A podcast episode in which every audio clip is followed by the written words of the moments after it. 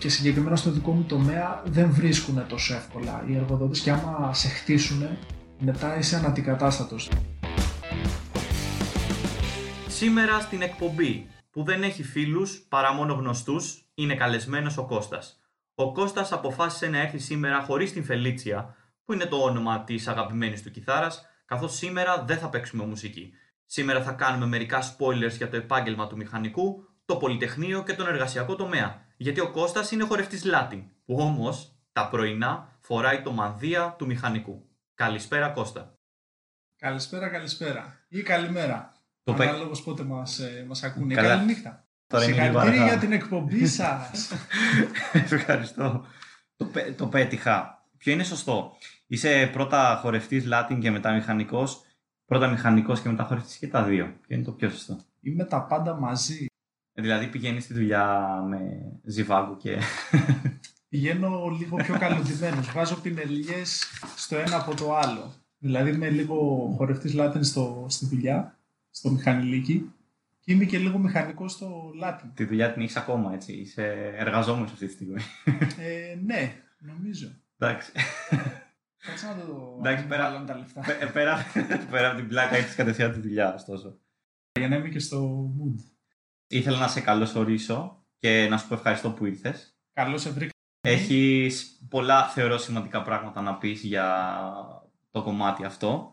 Όταν ήσουν ας πούμε μικρότερος ε, και πήγαινες λύκειο και τα λοιπά, ποιος ήσουν τότε; Ε, και αυτό το λέω γιατί προφανώς δεν μένουμε ίδιοι σαν άνθρωποι και εξελισσόμαστε με τον έναν ή με τον άλλο τρόπο. Αλλά αν κάναμε παρέα στο λύκειο, ποιος θα ήσουν τότε, ποιον θα είχα γνωρίσει; Στο Λύκειο ο Κώστας ήταν ένα καλό παιδί, ένα φυτουκλάκι με ενδιαφέροντα στην επιστήμη και στη μουσική. Κοινωνικός, αρκετά κοινωνικός. Δεν ήμουν αυτό το πρότυπο του φυτουκλά, δηλαδή έχουμε, κάνουμε τις δικές μας κλίκες δηλαδή. Μίλαγες άρθρονες λέξεις δηλαδή. Ε, εκτός από- όχι, ήμουνα σε όλο, σε όλο το σχολείο. Δηλαδή από νηπιαγωγείο μέχρι τρίτη λυκείου είχα πάντα μπόλικους φίλους. Δηλαδή και, και από τα δύο φύλλα, και αγόρια και κορίτσια. Ε, και είχα δηλαδή και στον ελεύθερο μου χρόνο, είχα το πρόγραμμά μου, πήγαινα και για μπάλα, διάβαζα. Είχε, δηλαδή, η- γιατί όταν λες τη λέξη φυ, φυτό, ξέρω εγώ, ο άλλος καταλαβαίνει κάτι το οποίο δεν είναι ισορροπημένο βασικά. Εί- Είχες και ενδιαφέροντα, είχες και ε, κοινωνικότητα ας πούμε και έκανες πράγματα με υπόλοιπους, αλλά είχες και καλή απόδοση μάλλον, γι' αυτό το λες. Ε, ναι, αυτό Στα είναι, μαθήματα. είναι ένας μύθος λίγο γενικά το, ο μαθητής ο φυτό 19-20 βαθμό. Ε, είναι λίγο, συνήθως είναι πολύ κοινωνικά άτομα. Και υπάρ, βέβαια υπάρχουν μικρές εξαιρέσεις ε, με άτομα τα οποία είναι όλη μέρα μέσα και διαβάζουν. Ε, Όλη μέρα μέσα στο υπόγειο. Ε, ναι, και έχω γνωρίσει αρκετούς τέτοιους στο Πολυτεχνείο. Έχω να θα, σου τα, πω. θα τα πούμε τα στη πολυτεχνία συνέχεια. τώρα σε λίγο. Κατάλαβα ότι ήσουν ισορροπημένος πάνω κάτω. Ε, είχες κάποια κλίση σε ενδιαφέροντα, σου αρέσαν κάποια μαθήματα πιο πολύ; Ή δεν έπαιζε κάποιο ρόλο αυτό και το ανακάλυψες αργότερα; Ε, είχα πολλά ενδιαφέροντα προηγούμενα χρόνια, δηλαδή γυμνάσιο και δημοτικό εννοείται. Ήμουν απλά καλός σε όλα και δεν ήξερα τι θα γίνω. Δηλαδή πρώτη γυμνασίου μπορεί να γίνω και φιλόλογος, δεν ήξερα ακόμα. Ναι. Ακόμα γε- ζυμωνόταν μες στο μυαλό μου. Αλλά Μήπως κρύβεται ένας γλύπτης μέσα σου, κατά βάθος. ε, θεωρώ πως όχι. θεωρώ πως όχι. Πάντως στο Λύκειο που με ρώτησες, εκείνη τη χρονική περίοδο είχα κατασταλάξει ήδη. Ε, συγκεκριμένα πρώτη Λυκείου είναι που πήρα την τελική απόφαση. Ε, Ωραία. και με ενδιαφέραν πάρα πολύ οι θετικές επιστήμες. Αρχικά έπαιζε και λίγο στο μυαλό μου και η ιατρική και πιο προς τα εκεί δηλαδή κάπως να κατευθυνθώ. Αλλά Δευτέρα και Τρίτη Λυκείου ήμουνα ξεκάθαρα ε, σε τεχνολογικά επαγγέλματα και κυρίως στο επάγγελμα του μηχανικού. Είχες πάει θετική, θετική ή τεχνολογική και μεταθετική. Είχα πάει θετική, όχι απαραίτητα για να γίνω γιατρός, είχα Μμ. πάει θετική για να πρακ- τεστάρεις τα για νερά πρα- λίγο. για πρακτικούς λόγους γιατί ήταν πολύ πιο δύσκολη Μμ. και για να αφήσω ανοιχτό το παραθυράκι μπας και γίνω γιατρός και όταν καταστάλαξα πήγα τεχνολογική μετά και καλώς έκανα. Είχαμε παρόμοια πορεία σε αυτό και εγώ θετική είχα πάει και μετά τεχνολογική. Πήγες μετά, καταρχάς πανελλήνιες. Πολύ μεγάλο κομμάτι Πανελλήνιες. πολύ, πολύ υδρότας για το τίποτα για Παίζει κάποιους. να θυμάμαι ακόμα παράγραφο από το ΑΟΔΕ απ' έξω. Πω. λοιπόν, το συγχαίρουμε αυτό το μάθημα. Μπορούμε να μην το ξαναναφέρουμε, να είναι red, red keyword. ΑΟΔΕ. Ε, ήταν από τα μαθήματα που έλεγα ναι, ναι, το έχω ρε παιδί μου και πήγα και έγραψα στις Πανελλήνιες 16, ξέρω εγώ, ό,τι να είναι. Το σχαινόμουν οικονομική λειτουργία, σελίδα 47, ό,τι χειρότερο. Είναι από τα λάθη του εκπαιδευτικού συστήματος το να μάθεις έτσι παπαγαλία και πολλά άλλα λάθη. Και απαρχαιωμένες θεωρίες κιόλας. Ναι. εντάξει. Μεγάλη ιστορία. Στις Πανελλήνιες πώς τις διαχειρίστηκες λίγο έτσι εντάχει, ε, ήσουν αφοσιωμένος εκεί σε αυτό, ένιωσες λίγο αποκομμένος από τη ζωή ας πούμε ή κάπως τα είχες μανατζάρει και τα έχεις ισορροπήσει; Ξεκάθαρα, ναι. Δεν θα σου πω το κλασικό ότι είχα πρόγραμμα και διάβαζα σωστά και κοιμόμουν και σωστά. Όχι, εγώ ήμουν από τους ανθρώπους που επηρεάστηκα. Όπως πολλοί, οι Ήμουνα περισσότεροι. πάρα πολύ αφοσιωμένος, αγχώθηκα πάρα πολύ. Έκανα focus μόνο σε αυτό, δηλαδή από το δεύτερο μισό και όλα του χρόνου ήμουνα, σκεφτόμουν αυτό από το πρωί μέχρι το βράδυ, το οποίο είναι τεράστιο λάθος, Ναι. αλλά έτσι αντέδρασε σε μένα δηλαδή όλη αυτή η διαδικασία η αγχωτική των Πανελληνίων. Είχα πάρα πολύ άγχος, διάβασα πολλές ώρες αχρίαστα και όπως φάνηκε και αργότερα, δηλαδή με το που μπήκα στη σχολή, όπως θα σου πω αργότερα, κατάλαβα πόσο χαμένος χρόνος ήταν όλο αυτό. Εντάξει, δεν έχει κάποιον να σε καθοδηγήσει να σου πει τι να διαβάσεις. Νομίζω κανένας δεν έχει. Πρέπει να αλλάξει κάποια στιγμή αυτό. Δηλαδή, αποδοτική τρόπη διαβάσματος, υπάρχει χρόνος που πρέπει να κάνει διάλειμμα και όπως είπες και εσύ, δεν είναι καλό να παρατάς τη ζωή και μια ισορροπία που έχεις για να, για να πληρώσεις με πόντου ζωής, ας πούμε, όλη αυτή την περίοδο. Ε, εγώ αυτό τα είχα μας παρατήσει. μαθαίνουν. κι εγώ. Αυτό μας μαθαίνουν.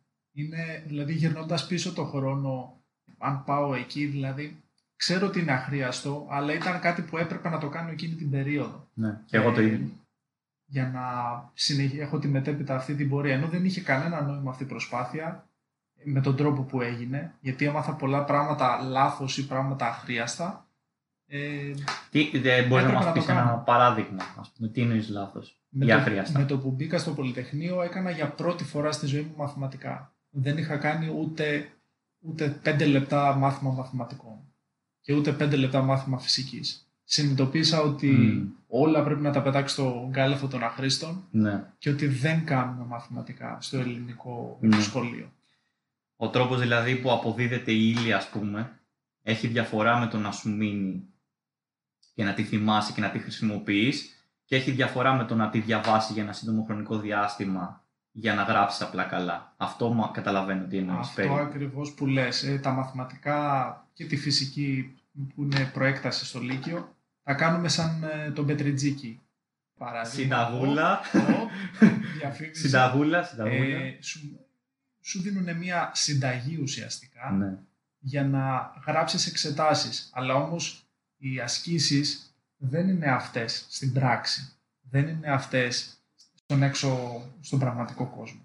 Και ήταν το μεγαλύτερο χαστούκι που έφαγα στο πρώτο έτος που συνειδητοποίησα ότι δεν ξέρω τίποτα από θετικές επιστήμες. Ταπεινωτικό αυτό λίγο, γιατί έχει περάσει και μια περίοδος που έχεις δώσει πολύ πίεση χρόνο και κόπο για να μπεις μέσα στο Πολυτεχνείο ή σε οποιοδήποτε ίδρυμα και να πεις τελικά δεν ξέρω τίποτα, ας πούμε. Είναι, είναι και όμως, αλλά είναι το πρώτο πράγμα που συνειδητοποιείς κατευθείαν.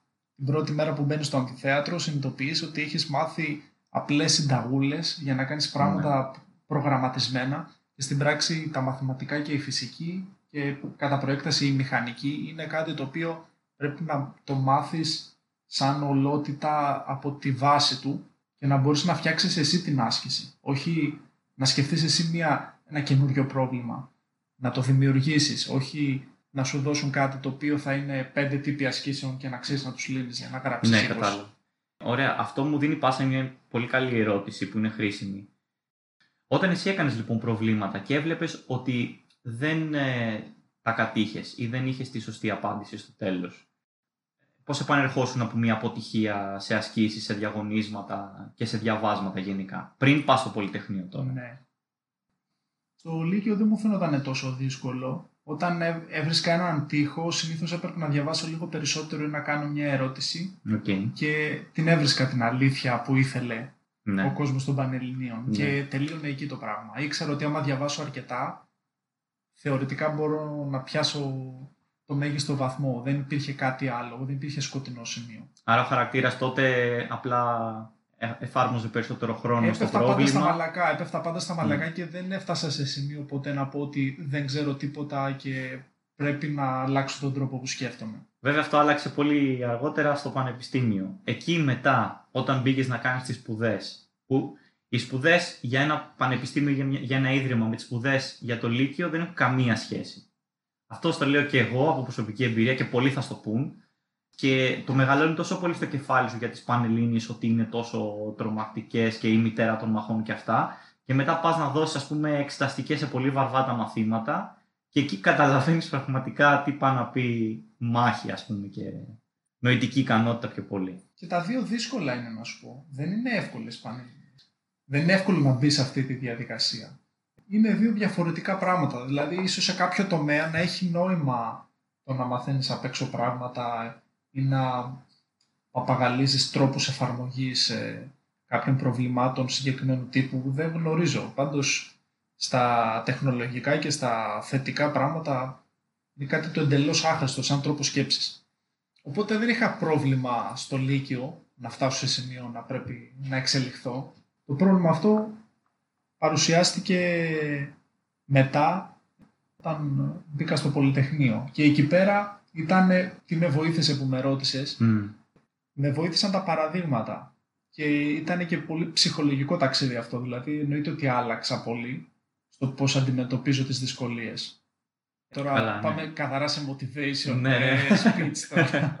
Τι, υπάρχουν δυσκολίες στη ζωή Πρέπει να αρχίσω να μιλάω σαν το Σβατζενέκη πολύ, πολύ δυνατά ρε παιδί μου, σίγουρα σε αλλάζει το και σου μαθαίνει πράγματα ένα ίδρυμα και η εκπαίδευση, αλλά δεν σημαίνει ότι όλοι έχουν την ίδια ιστορία. Μπορεί κάποιος να πάει, ξέρω εγώ, και να του παρατήσει κάποιο εκπαιδευτικό ίδρυμα ή το επόμενο στάδιο.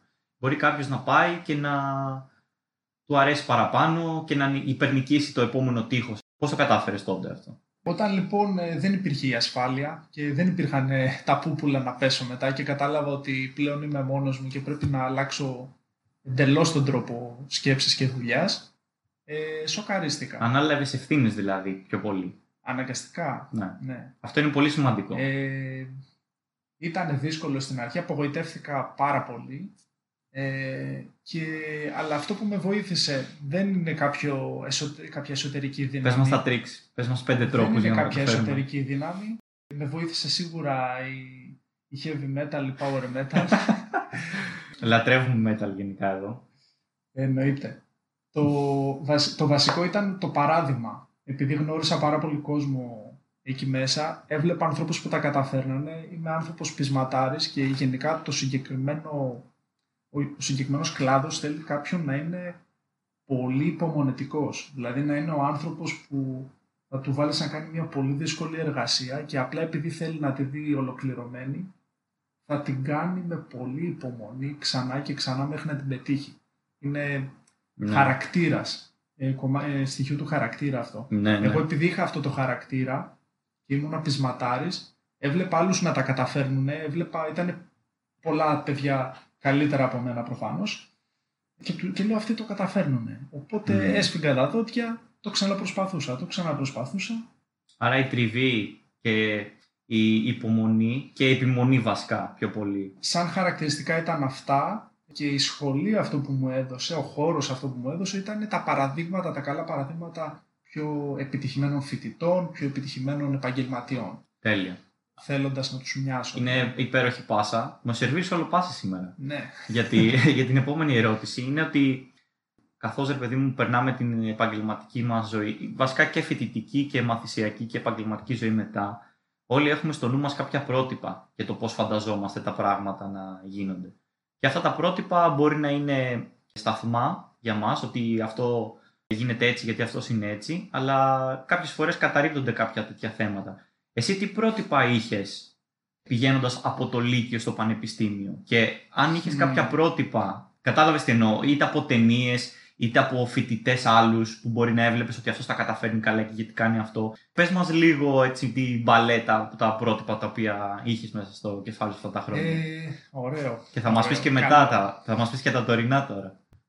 τα πρότυπα που είχα στο μυαλό μου το Λύκειο ήταν ένα συνοθήλευμα του πατέρα μου, ο οποίος δεν, καμία σχέση με το επάγγελμα να πω. Ε, δεν, Τι επάγγελμα έκανε; Ε, ο πατέρας μου ήταν, δούλευε σε μια τεχνική υπηρεσία ενός ε, πανεπιστημίου της Αθήνας και ήταν ουσιαστικά τεχνίτης. Okay. τεχνίτης. Mm-hmm. Αυτό που έβλεπα από μικρό παιδί ήταν ότι μπορούσε να μαστορέψει το οτιδήποτε. Και αυτό Mm. το πράγμα μου άρεσε και ήθελα να το μοιάσω, ήθελα να είμαι κι εγώ μάστορας εντός εισαγωγικών. Mm. Αυτό ήταν το ένα πρότυπο. Το δεύτερο ήταν ίσως ε, από, από ταινίες που είπες Ναι, ναι, όλοι έχουμε, εντάξει. το, το χολιγουντιανό του τρελού επιστήμονα. Παράδειγμα, Πολύ ελκυστικό ο, ο, αυτό. ο, Dr. Emmett Brown από το Back to the Future, παράδειγμα, Ναι. με το άσπρο μαλλί. και, και μετά το τρίτο, για να κλείσω το συνοθήλευμα, επειδή από μικρός διάβαζα εκλαϊκευτικά βιβλία παιδικά, δηλαδή παιδικά, παύλα εφηβικά, που μιλάγανε για Όχι εφευρέτες. επιστημονικά δηλαδή. ναι. Όχι επιστημονικά, Ναι. καθαρά εκλαϊκευτικά, Μμμ. τα οποία αναφέρανε μέσα εφευρέτες, αναφέρανε επιστήμονες, Μμ. με πολύ απλό τρόπο. Αυτά από δημοτικό τώρα και επομένως ε, είχα πάντα μεγάλο θαυμασμό για μεγάλους εφευρέτες όπως τον Νικολά Τέσλα, Ναι, ναι. ε, Θωμά Έντισον. Ναι. Επομένως ε, τα πρότυπά μου ήταν αυτό το συνοθήλευμα των τριών και φτάνοντας στο να πάρω την απόφασή μου ότι θέλω να γίνω μηχανικός οποιασδήποτε μορφής αλλά θέλω να κάνω αυτό μου βγήκε λίγο υποσυνείδητα αυτό γιατί Δευτέρα Λυκείου ήμουνα πολύ, πολύ κοντά στο να αποφασίσω να γίνω γιατρός αλλά όμως δεν υπήρχε αυτό το background ναι. από πίσω. Δεν είχα Μπράβο. κάποιο τέτοιο πρότυπο Ακριβώς. όλα τα προηγούμενα μου χρόνια και ξαφνικά όταν πήγα να πάρω την απόφαση βγήκε σχεδόν υποσυνείδητα. Την έκανα αυτή την ερώτηση γιατί όσο επεξηγούσες τα πρότυπα, βλέπεις και το βαθμό συσχετισμού στο τι σε ενδιαφέρει να ακολουθήσεις. Γιατί εκτός ότι μαθαίνουμε με την πράξη και με την εμπειρία, μαθαίνουμε και μέσα από τα πρότυπα που έχουμε. Γιατί α, αναγκαστικά σε αφ- αφήνεις να σε επηρεάσουν, ρε παιδί μου, με τον ένα ή με τον άλλο τρόπο. Και ήταν πολύ ωραίο ότι είχες τον πατέρα σου και τον έβλεπες και μετά εσύ προχώρησες αυτή τη γραμμή.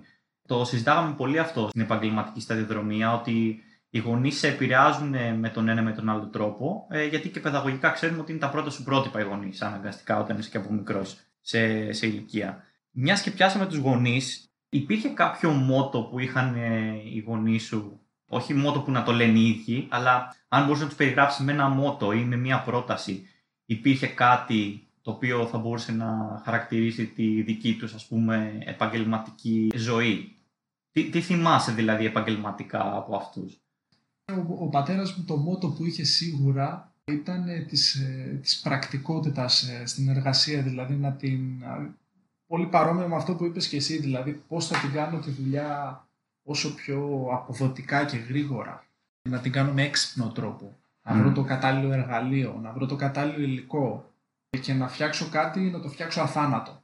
Να μην χαλάσει σε ένα χρόνο. Και Μμ. μου είχε περάσει και εμένα αρκετά το ότι όταν φτιάξω κάτι θέλω να είναι build to last, να, Έτσι, έτσι. να αντέχει Ναι, και να κάνω καλή δουλειά. Μμ. Ε, δηλαδή στην ποιότητα περισσότερο. κάνεις μια φορά δηλαδή αυτό για να το κάνεις μια φορά και να κλείσει από εκεί και πέρα, να μην ξαναχρειαστεί να το Ε, μου να είχε μείνει επιστρέψεις. αυτό. Επενδύω δηλαδή να κάτσω να μην κάνω κάτι το παραγωγικό, αλλά να κάνω κάτι που θα με χτίσει για αργότερα. Το κάνω αρκετά και καθημερινά στη δουλειά μου. Δηλαδή χτίζω εργαλεία. Πριν φτάσουμε στη δουλειά, ήθελα να σε ρωτήσω, θυμάσαι τι μόρια είχες ε, γράψεις στις Πανελλήνιες περίπου; Ήμουνα γύρω στα 19.000, λίγο κάτω από 19.000. Μμμ.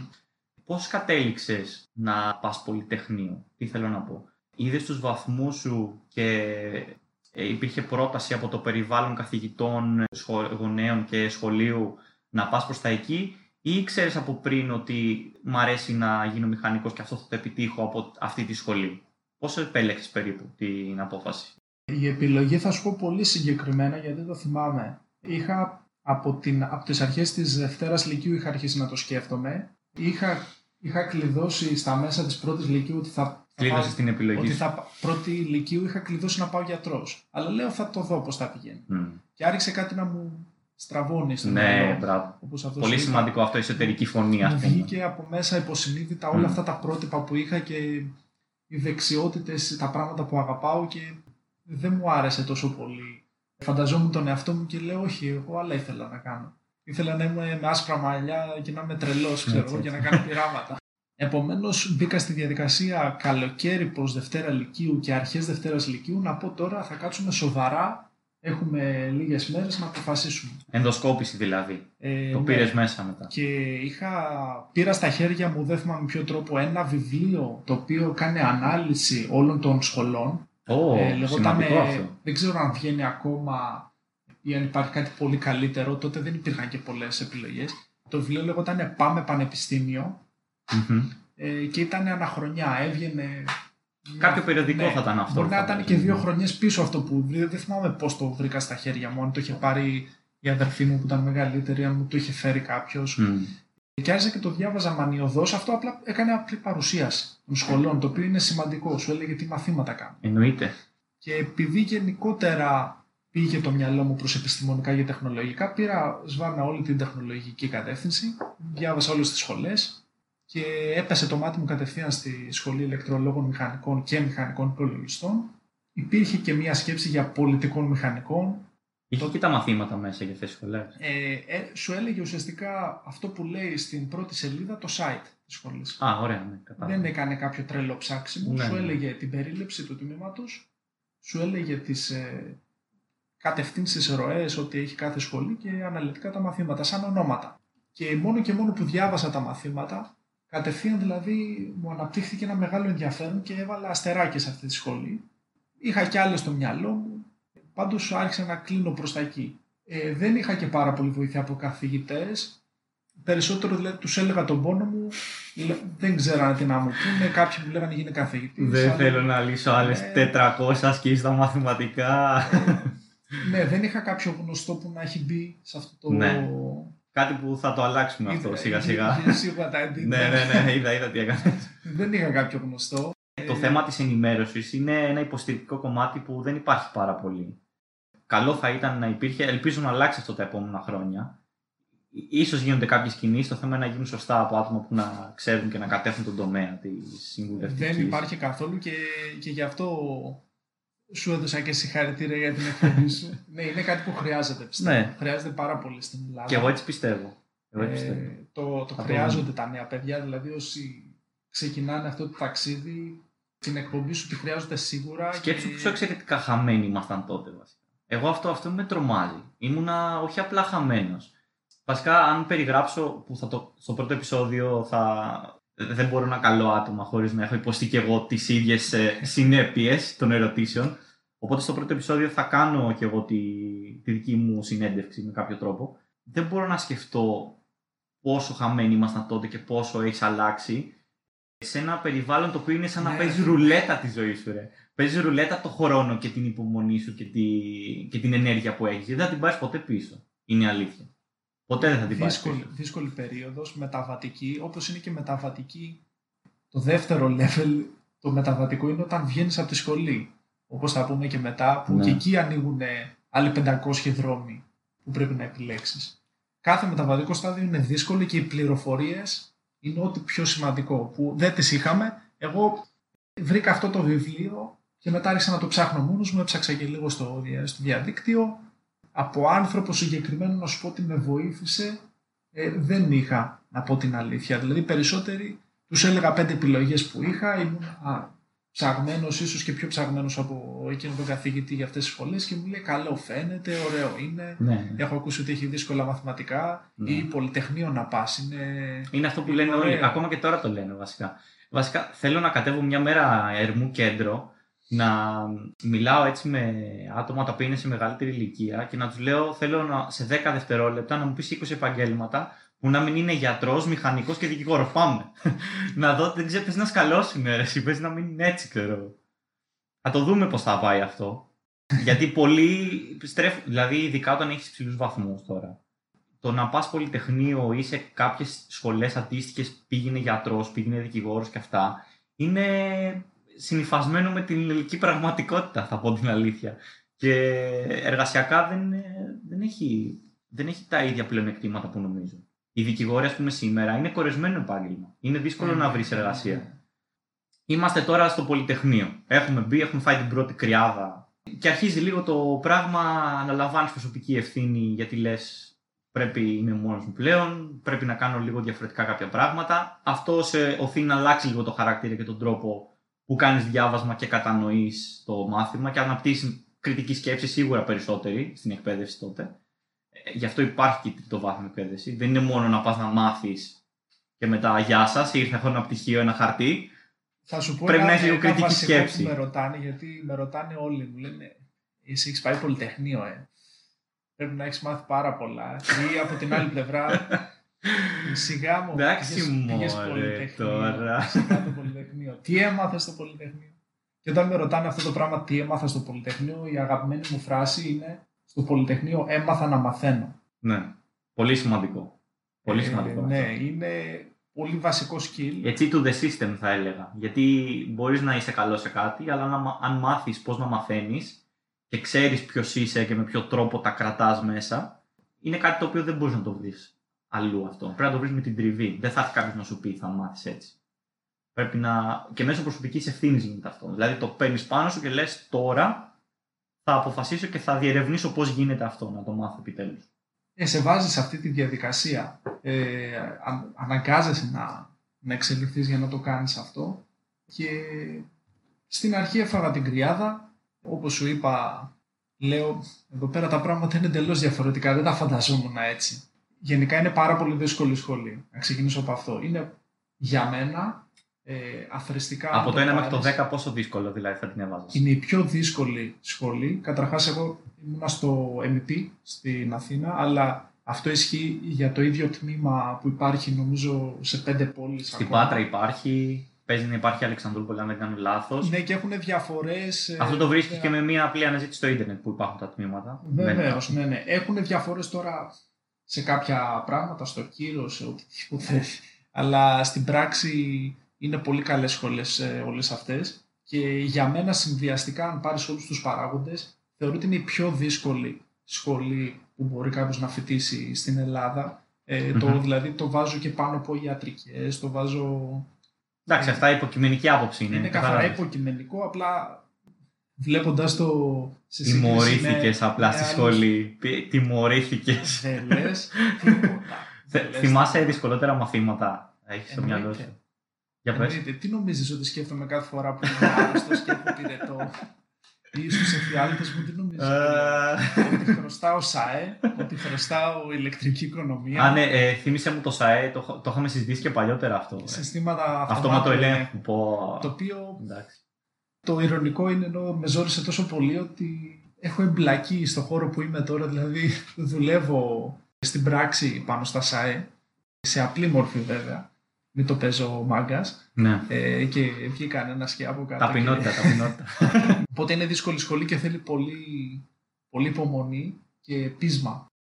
Οπότε είχες και δυσκολότερα μαθήματα που θυμάσαι και Ναι. τα ξεπέρασες στο τέλος με, με κόπο και τρόπο, φαντάζομαι. Ε, τα, τα πρακτικά λίγο να πω ότι είναι μια σχολή 5 ετών.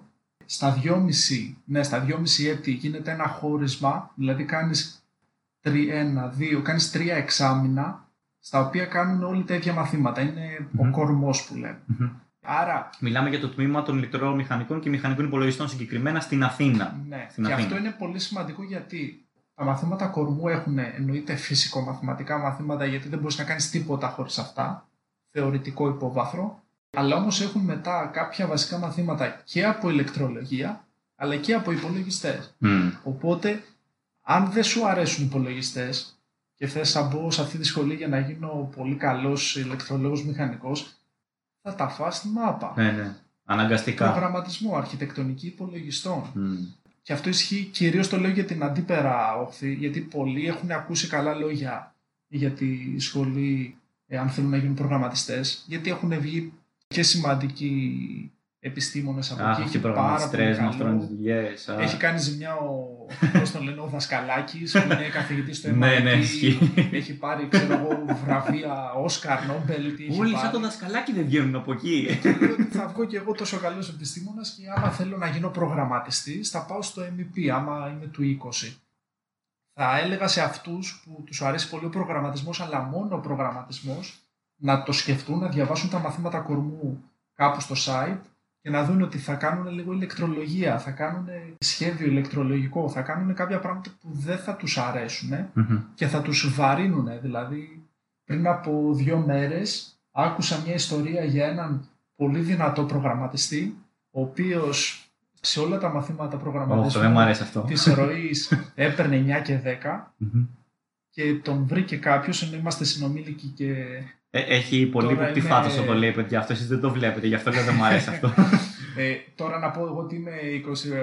Ε, εντάξει. Όχι. Ψήλο μεγάλος. Πόσο είσαι, ρε; Τώρα είμαι 29 χρονών. Ωραία. Ε, δουλεύω, έχω φύγει από τη σχολή αρκετά χρόνια και αυτός ενώ ήταν. Ε, είχε καλύτερο μεσόωρο από μένα. Ε, είσαι, δεν έχεις φύγει αρκετά χρόνια. Έχεις φύγει 6 ε, χρόνια έχω πάει, έχω κάνει το στρατιωτικό μου και τώρα ναι, ναι. δουλεύω Θέλω να πω, είναι relevant η πληροφορία. Είναι σχετικές πληροφορίες ακόμα. Δεν είναι ότι έχει αλλάξει τόσο πολύ. Ε, το, αυτό που ήθελα να πω είναι ότι αυτός ο πολύ δυνατός προγραμματιστής, ο οποίος ήταν και αρκετά καλός, δεν έχει πάρει πτυχίο ακόμα. Κάποιος τον είδε να περπατάει στη σχολή μας και λέει: Χρωστάω κάποια μαθήματα κορμού.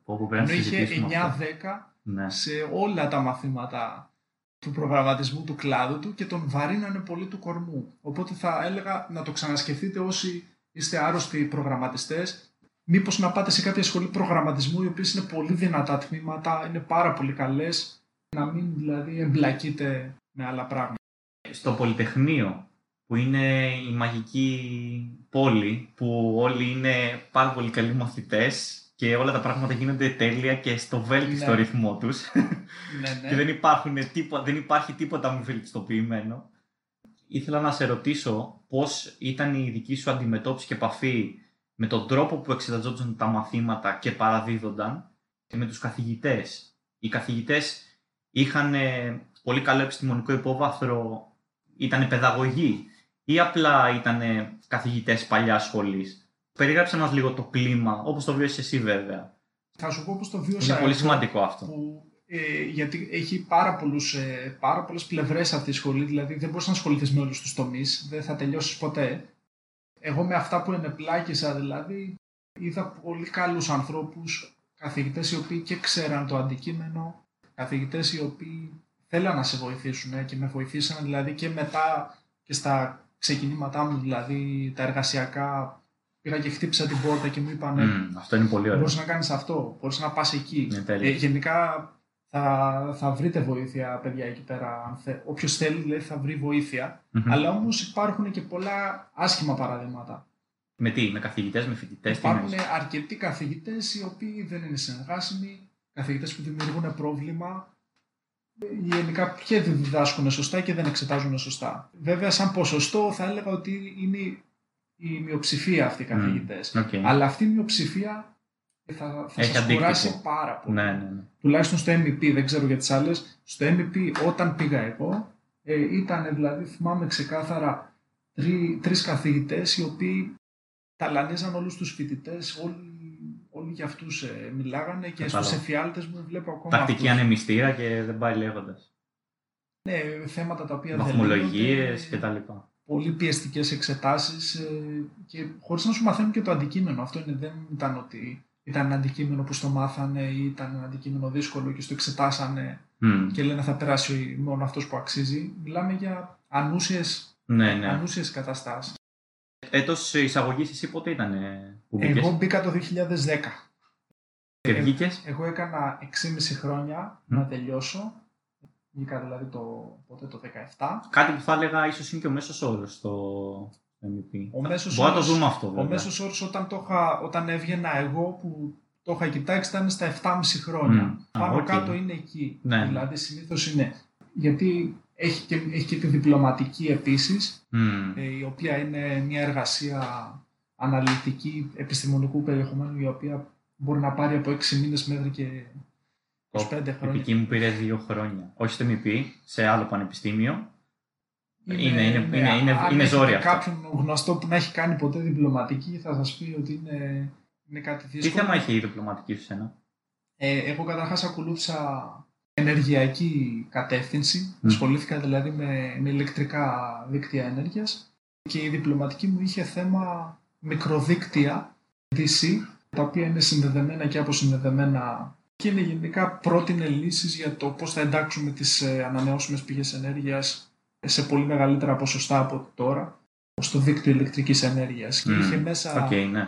Ήταν δηλαδή συνδυαστικό ηλεκτρικής ενέργειας μάθημα και αυτοματισμού. Μμ. Είχε, και πρακ- είχε να φτιάξει και διατάξεις και πρακτικά πράγματα Ε, μέσα για να την ολοκληρώσει την εργασία; Ήτανε προ- επειδή είχε και... το συγκεκριμένο ήταν προγραμματιστικό, ήταν σε simulation. Α, οκ. Γιατί θα έπρεπε να κάνουμε ένα δίκτυο μεγαβάτ σε φωτοβολταϊκά, ένα δίκτυο με ανεμογεννήτρες. Ναι, ναι, κατάλαβα. Ναι.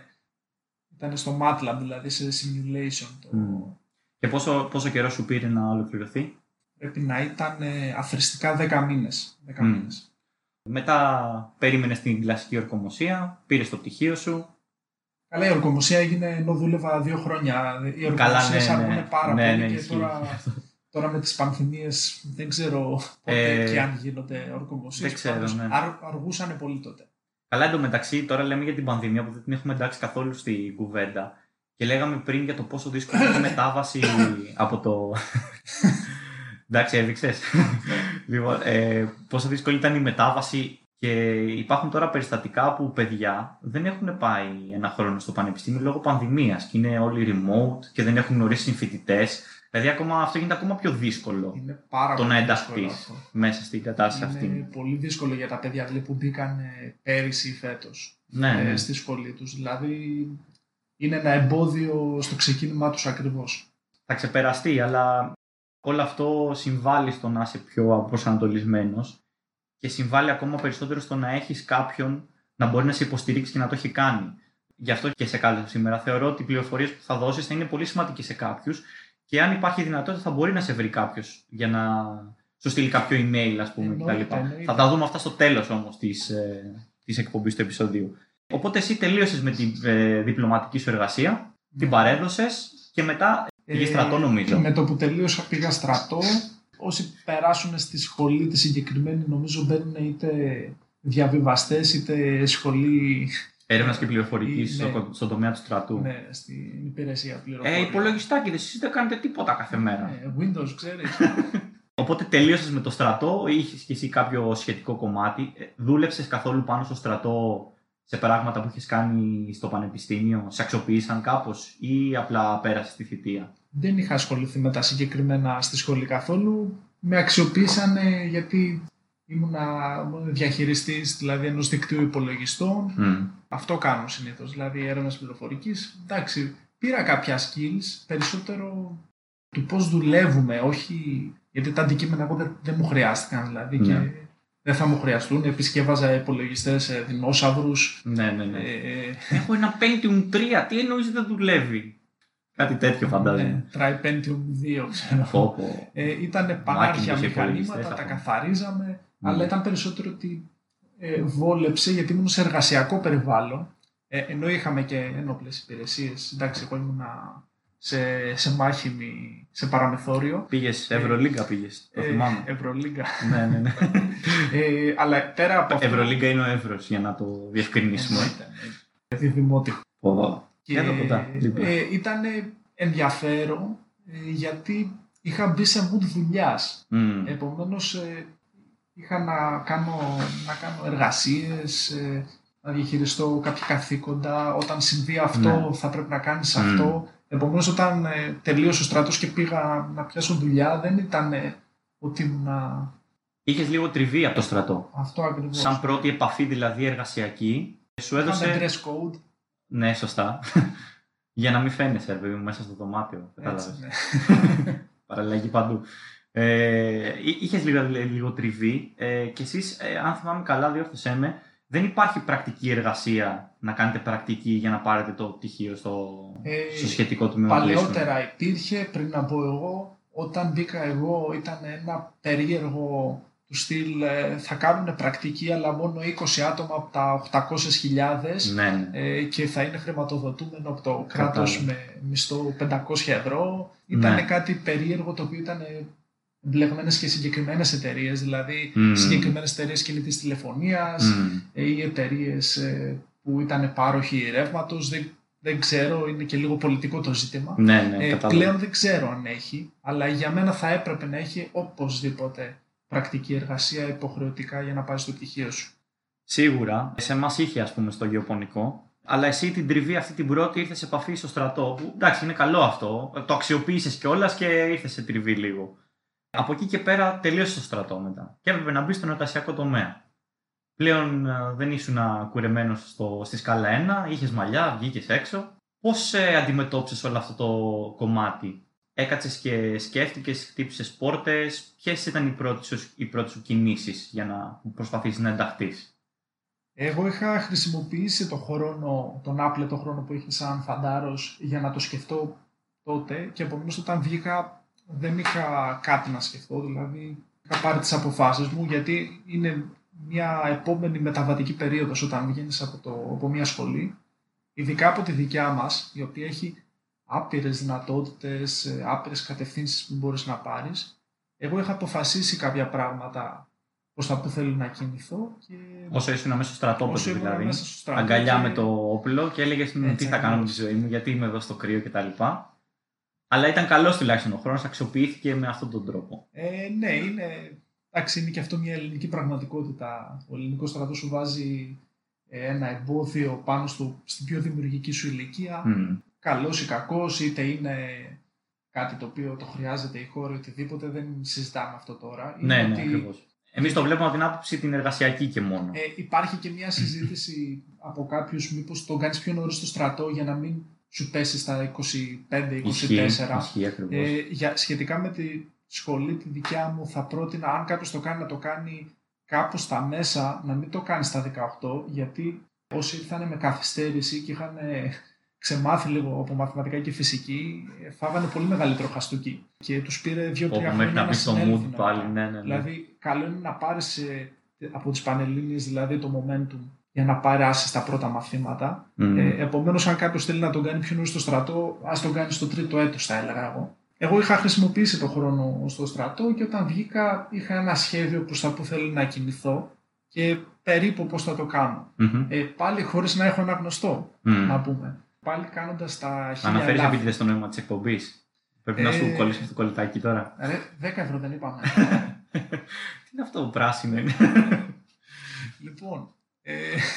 Οπότε έκανες τα πρώτα σου βήματα. Βασικά, κοίταξε, υπάρχουν θεωρώ πολύ παραπάνω άτομα τα οποία δεν έχουν κάποιον να τους βάλει μέσα στον κλάδο παρά ότι έχουν κάποιον. Δηλαδή οι περισσότεροι έχουν την ίδια εμπειρία με σένα. Έτσι θεωρώ από αυτά που βλέπω. Αυτό είναι, εξαρτάται από τον κύκλο σου. Γενικά θα ήταν μια καλή συμβουλή από τα μέσα της σχολής και μετά, σε οποιαδήποτε σχολή κι αν είσαι, να αρχίσεις να κάνεις παρέα με τελειόφοιτους ε, ή και με άτομα τα οποία ξεκινάνε την εργασία, γιατί κοινό κύκλο έχουν όλοι. Ναι, ναι. Και να αρχίσεις δηλαδή να σκέφτεσαι από τη μέση της σχολής τι θα κάνεις μετά και να δεις τι κάνουν οι μεγαλύτεροι, δηλαδή προς τα πού πηγαίνουν δεν πρέπει να σε αγχώσει αυτό αν το ακούς τώρα. Απλά είναι μια πορεία για να προετοιμαστείς, να δεις τι πιθανά πράγματα υπάρχουν που μπορείς να δοκιμάσεις και να δεις τι σου αρέσει, να ακούσεις δηλαδή την ιστορία που θα σου πει ο άλλος. Και αυτό είναι και αυτό που κάνουμε εδώ. Ουσιαστικά οι άνθρωποι μαθαίνουν πάρα πολύ μέσα από τις ιστορίες. Είναι πάρα πολύ σημαντικό και πιστεύω γι' αυτό είναι και η εκπομπή σημαντική και νομίζω ότι γενικά το ΣΕΠ, σχολικός επαγγελματικός προσανατολισμός, γίνεται πολύ μονόπλευρα και πολύ λάθος στην Ελλάδα. Βάζουμε έναν άνθρωπο ο οποίος δεν ξέρω τι έχει ναι. σπουδάσει, τι, τι του έχουν εμφυσίσει στο κεφάλι του και θεωρούμε ότι ξέρει τα πάντα ναι. για όλους τους κλάδους και τα πάντα. Δεν γίνεται να τα ξέρεις όλα βρευθύνη εσύ. Ναι. Δεν γίνεται να ξέρεις Είμαι υπολογιστή στην πραγματικότητα. Ενός χασάπι και ενός ε, γιατρού. Σίγουρα. Δεν μπορείς να το ξέρεις. Σε τελικό στάδιο, επαγγελματικός προσανατολισμός, αφού γίνει πρώτα ένα ξεσκαρτάρισμα ότι εσύ είσαι για πιο θετικά πράγματα ή εσύ είσαι για πιο καλλιτεχνικά, στο τέλος πρέπει να πας στον μάστερ, σε αυτόν που το κάνει πραγματικά. Για αυτό, δώσει ναι. Για, γι' αυτό ήθελα λίγο να γίνει αυτό, γιατί καταλαβαίνω. Δεν είμαι μάστερ. Ναι, ναι, όχι. Ούτε καν. Για, για να το διευκρινίσουμε αυτό λίγο, γιατί εγώ είμαι αυτής της άποψης και γι' αυτό το λόγο θα καλέσω άτομα στο μέλλον. Δεν υπάρχει master σε κάτι και δεν υπάρχει κάποιος που να μην ξέρει τίποτα και να μην είναι καλό σε κάτι. Απλά όλοι είμαστε διαφορετικές τάξεις σε κάποιο θέμα σε σχέση με κάποιον άλλο. Π.χ. ο Κώστας σε σχέση με μένα, το μηχανικό τομέα, είναι μεγαλύτερη τάξη από μένα. Εγώ π.χ. στο γεωπονικό τομέα είμαι η μεγαλύτερη τάξη από τον Κώστα. Ο τρόπος και ο σωστός λόγος είναι να βρεις κάποιον που να είναι μεγαλύτερη τάξη από σένα, να μην είναι πάρα πολύ μακριά. Δηλαδή να μην είναι 10 χρόνια μπροστά σου. Γιατί μπορείς να μιλήσεις με CEOs και FCOs ξέρω, εταιριών και να μην ξέρουν πόσο πληρώνουν τους υπαλλήλους τους, ας πούμε, και να σου πούνε Εγώ όταν είχα πάει με ρώτησαν αυτό, που να μην έχει καμία σχέση με την πραγματικότητα τώρα. Οπότε πρέπει να έχεις στο μυαλό σου να βρεις άτομα και να προσπαθήσεις, είτε μέσω της εκπομπής είτε μέσω άλλων τρόπων ε, φίλων και κύκλου, για να μπορέσεις να έχεις ένα προσανατολισμό και παραπάνω επίπεδο πληροφορίας, για να πάρεις καλύτερη απόφαση. Αυτό είναι ουσιαστικά ένα πολύ μεγάλο πρόβλημα που υπήρχε και σε μένα και στους υπόλοιπους. Ε, εγώ δεν το είχα κάνει αυτό, δεν είχα κάποια πληροφόρηση και γι' αυτό έκανα και λάθη. Έπαιξα τη ζωή μου ρουλέτα στο μηχανογραφικό. Την έπαιξα ρουλέτα. Έγραψα πολλά μόρια, πάω εκεί. Δεν έγραψα, πάω εκεί, ξέρω. Και επηρεάζουν και πάρα πολλοί γονείς αυτό. Εγώ και εσύ ε, μπορεί να είχαμε γονείς που είχαν αυτή την άποψη. Άλλοι γονείς μπορεί να επηρέασαν πιο επιθετικά την άποψή τους. Άλλοι να ήταν πιο παθητικοί. Αυτό παίζει πολύ σημαντικό ρόλο στο να πάρει μια απόφαση σωστή ένας ε, υποψήφιος. Όταν βγήκες, ήθελα να σε ρωτήσω, όταν βγήκες και έκανες τα πρώτα σου βήματα που δεν είχες κανένα γνωστό, πού ξεκίνησες να εργάζεσαι; Όταν ε, βγήκα, βασικά πριν ξεκινήσω να ψάχνω, στο στρατό σκέφτηκα τα εξής. Πέρασα αυτά τα 7 χρόνια στο πανεπιστήμιο, τι μου άρεσε περισσότερο και τι είναι αυτό που με τράβηξε. Δηλαδή θα χαιρόμουν να ασχολούμαι κάθε μέρα με αυτό. Σίγουρα έπαιξε ρόλο και η διπλωματική και η κατεύθυνση, έπαιξαν κάποια μαθήματα περισσότερο ρόλο. Ε, είχα σίγουρα κλείσει όχι προς τους υπολογιστές, όχι προς τα ηλεκτρονικά, όχι προς τις τηλεπικοινωνίες, είχα περισσότερο λέει προς εκείνη την κατεύθυνση. Με ενδιέφεραν οι ανανεώσιμες πηγές και επίσης ήταν ένα συγκεκριμένο μάθημα που μου είχε κάνει πάρα πολύ εντύπωση, ίσως γιατί γινόταν και με πάρα πολύ καλό τρόπο. Mm, αυτό βοηθάει ε, πάρα πολύ. Ήταν το μάθημα του φωτισμού. Αυτό που έκανε ήταν ότι πήγα στους, ε, στους καθηγητές, στους βοηθούς καθηγητών, πήγα, γύρισα πίσω δηλαδή στο Πολυτεχνείο πριν ε, απο, απολυθώ από το στρατό και ζήτησα κάποιες πληροφορίες και τους είπα πού θα μπορούσα να ξεκινήσω, τι, τι μου προτείνετε να κάνω. Mm-hmm. Εντελώς ανθρώπινα. Καθοδήγηση Και όντως δηλαδή βρήκα ανοιχτές πόρτες και ψάξανε τα ζητήματα, πήρανε τηλέφωνα γνωστούς γιατί να πούμε ότι το Πολυτεχνείο κάνει δουλειά, έχει, δεν έχει εμπορικό χαρακτήρα, αλλά έχει χαρακτήρα που συμμετέχει στην αγορά. Κοινότητα. Ε, έχει εργαστήρια τα οποία κάνουν δουλειά πραγματική δουλειά, βγάζει έρευνα η οποία στην πράξη χρησιμοποιείται και συμβουλεύονται επιχειρήσεις, ε, καθηγητές και εργαστήρια. Οπομένως εγώ ρώτησα τους αγαπημένους μου καθηγητές, το, ε, ένα καθηγητή από τις ανανεώσιμες πηγές, ένα καθηγητή από την ενέργεια και ένα καθηγητή από το φωτισμό. Ο καθηγητής του φωτισμού μου έκανε τρεις προτάσεις, δηλαδή μου έδωσε κανονικά τηλέφωνα, διευθύνσεις και με σύστησε κιόλας. Και μου το είχε διαφημίσει, να το πω έτσι πολύ καλά, τον τομέα του φωτισμού. Ο οποίος είχε και ναι. μια καλλιτεχνικότητα που είμαι και λίγο επιρρεπής στα καλλιτεχνικά. Ε, να, να, σημειώσω ότι το, η ανάλυση προσωπικότητας του Κώστα έχει και στο καλλιτεχνικό κομμάτι υψηλά σκορ και στο ρεαλιστικό κομμάτι το οποίο σου χρειάζεται πάρα πολύ για να ασχοληθείς με τη μηχανική και τέτοιας ε, φύσεως δουλειάς. Οπότε ε, το είδαμε δηλαδή και πριν το οργανόγραμμά του έχει και στους δύο τομείς αυξημένα σκορ, το οποίο σημαίνει ότι μπορεί να χρησιμοποιήσει και να εκτιμήσει ικανότητες και από τα δύο. Και αυτά στο οργανόγραμμα είναι πολύ κοντά το ένα με το άλλο, το συζητάγαμε πριν.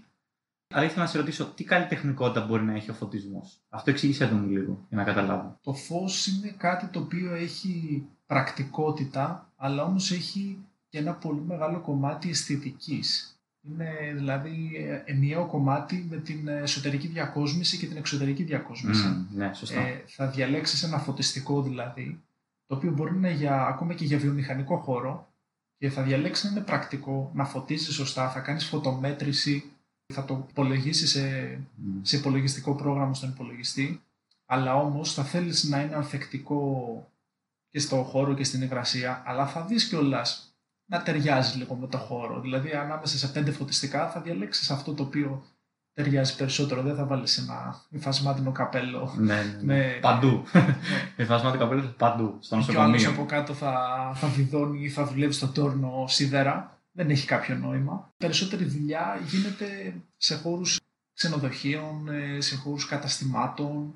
Επομένως εκεί είναι πολύ δεμένο με την αισθητική και με το να έχουν μια αρμονία τα πάντα στο χώρο. Είναι αρκετά καλλιτεχνικό αυτό. Ε, αυτό δεν το είχα, μου άρεσε, αλλά δεν το είχα υπολογίσει τόσο πολύ. Και θα σου πω στην πορεία που άρχισε το πράγμα να έχει λίγο ασυμβατότητα με μένα. Mm. Ε, επομένως, αφού πήρα κάποιες προτάσεις, οι προτάσεις ήταν γενικότερα για τον τομέα μου, δηλαδή ήταν δουλειές που είχαν να κάνουν λίγο με επίβλεψη, είχαν να κάνουν λίγο με μελέτες, κλασικές mm-hmm. ηλεκτροτεχνικές μελέτες. Δηλαδή. Όλα αυτά που περιγράφεις τώρα, να συμπληρώσω, ότι είναι οι ευθύνες που είχες στην πρώτη, στην πρώτη σου θέση εργασίας, την οποία πήγες εκεί πέρα. Ήταν οι ευθύνες όπως είχαν διαφημιστεί λίγο, εντάξει και λίγο από τον καθηγητή, αλλά και λίγο από το πώς έψαξα πληροφορίες αυτό το τομέα πριν μπω στο χώρο. Αλλά ποια ήταν η πραγματικότητα τελικά; Είναι ωραίος χώρος ο φωτισμός και έχει πολλή δουλειά στην Ελλάδα. Δηλαδή, έχω να πω ότι αν κάποιος. είτε και από άλλους χώρους και είναι μάλιστα ένας επαγγελματικός χώρος που δεν χρειάζεται να πας στη σχολή μου σε καμία περίπτωση για να τον κάνεις. Αν ε, σου αρέσει και έχεις κάνει οτιδήποτε το τεχνικό, δηλαδή ε, έχεις κάποιες βασικές γνώσεις μαθηματικών ε, για να κάνεις κάποιους απλούς υπολογισμούς. Είσαι λίγο άνθρωπος που πιάνουν λίγο τα χέρια του και έχεις μια καλλιτεχνικότητα, δηλαδή έχεις σπουδάσει κάτι πιο αισθητικό. Μπορεί να έχεις σπουδάσει. Εσωτερική διακόσμηση, ας πούμε. Η εσωτερική διακόσμηση είναι ίσως και από τα καλύτερα επαγγέλματα mm. για να Θα μπορούσε να αξιοποιήσει. Ναι. Επομένως, μπορεί να μπει οποιοδήποτε σε αυτό το χώρο και είναι πολύ ενδιαφέρον για να ξεκινήσεις. Ποια ασυμβατότητα προέκυψε όμως με σένα; Η ασυμβατότητα που προέκυψε είναι ότι εγώ ξεκίνησα για να κάνω μελέτες. Να, να πω ότι πήγα, ξεκίνησα σε μια εταιρεία που κατασκευάζει και πουλάει φωτιστικά, ελληνική Τα κατασκευάζει εδώ στην Ελλάδα και τα πουλάει και στην Ελλάδα και σε όλο το κόσμο. Σε, σε entry level θέση, σε αρχική θέση, έτσι δεν είχες... Σε entry level, ναι.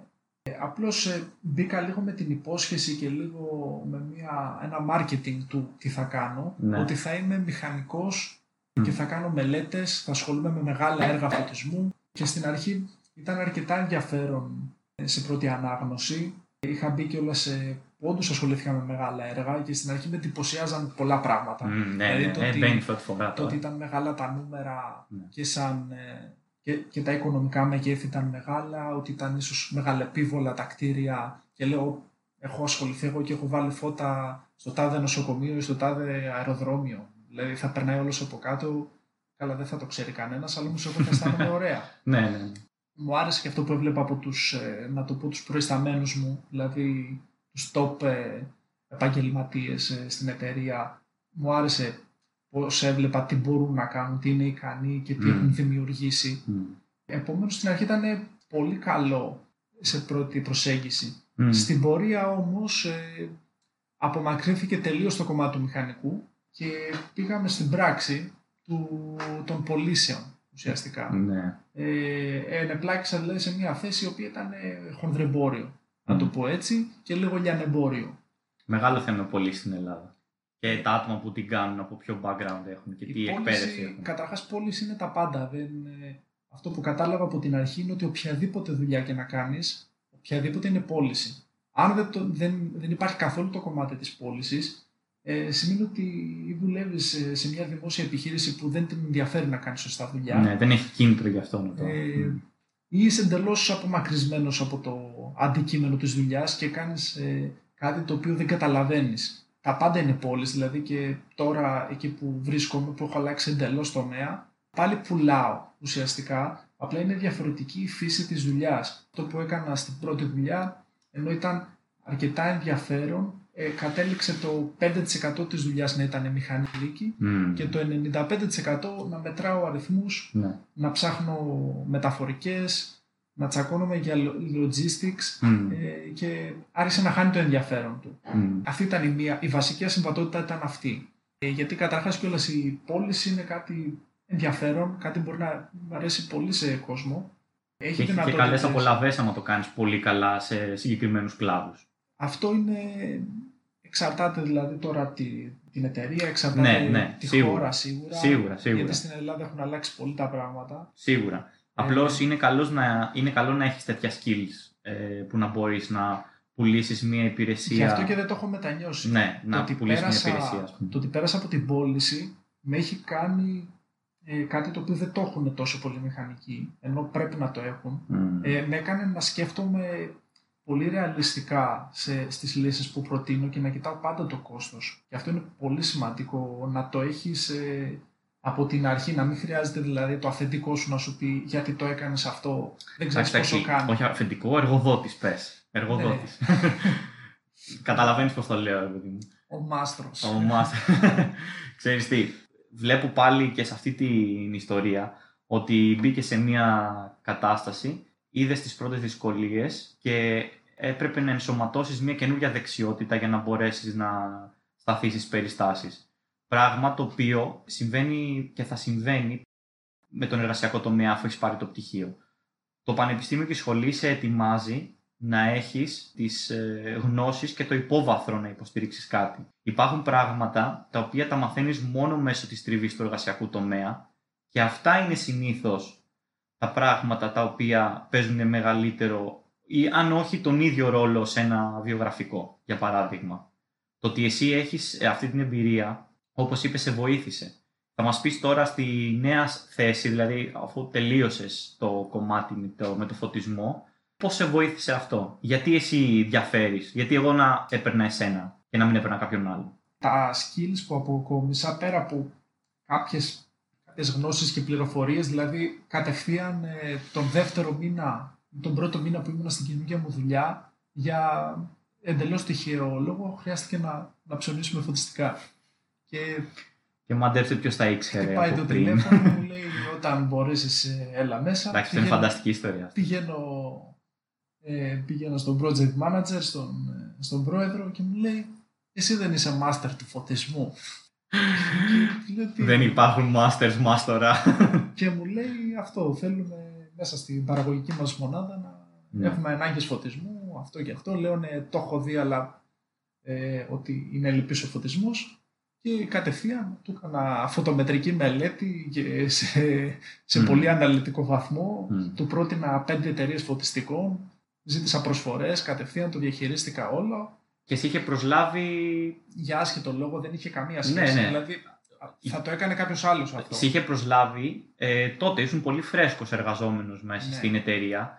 Και αυτό που έχει σημασία είναι ότι μπορούσες πάρα πολύ γρήγορα να δώσεις αξία στη θέση που ήσουν. Αυτό ήταν δηλαδή που σου έδωσε μία όθηση για να ξεχωρίσεις λίγο από το Ναι. κομμάτι αυτό. Και επίσης είχαμε συζητήσει κάποια στιγμή, είχες κάνει και ένα σεμινάριο με ένα εργαλείο, το οποίο αν μπορείς να μας πεις λίγα πράγματα γι' αυτό. Γιατί Αυτό έχει είναι σημασία. στη- Όταν μπήκα στη διαδικασία να αλλάξω τομέα, γιατί συνειδητοποίησα κάποια στιγμή ότι δεν μου αρέσει αυτό που κάνω. Πήγαμε στο πρακτικό του ζητήματος. Ωραία, δεν μου αρέσει η δουλειά μου, αλλά δεν μπορώ να παραιτηθώ άμεσα. Ε, Όπως άκουσα, εντελώς τυχαία άκουσα σήμερα το πρωί στο ραδιόφωνο, ο πρίγκιπας Χάρη, Α, ο Ε, φίλος μας. Ο ο γνωστός. φίλος μας ο πρίγκιπας Χάρη, παιδί της πιάτσας της Ναι, δουλειά ναι, ναι. δηλαδή, είπε: Αν είστε δυσαρεστημένοι με τη δουλειά σας, παραιτηθείτε άμεσα. Κάνει κακό στην υγεία.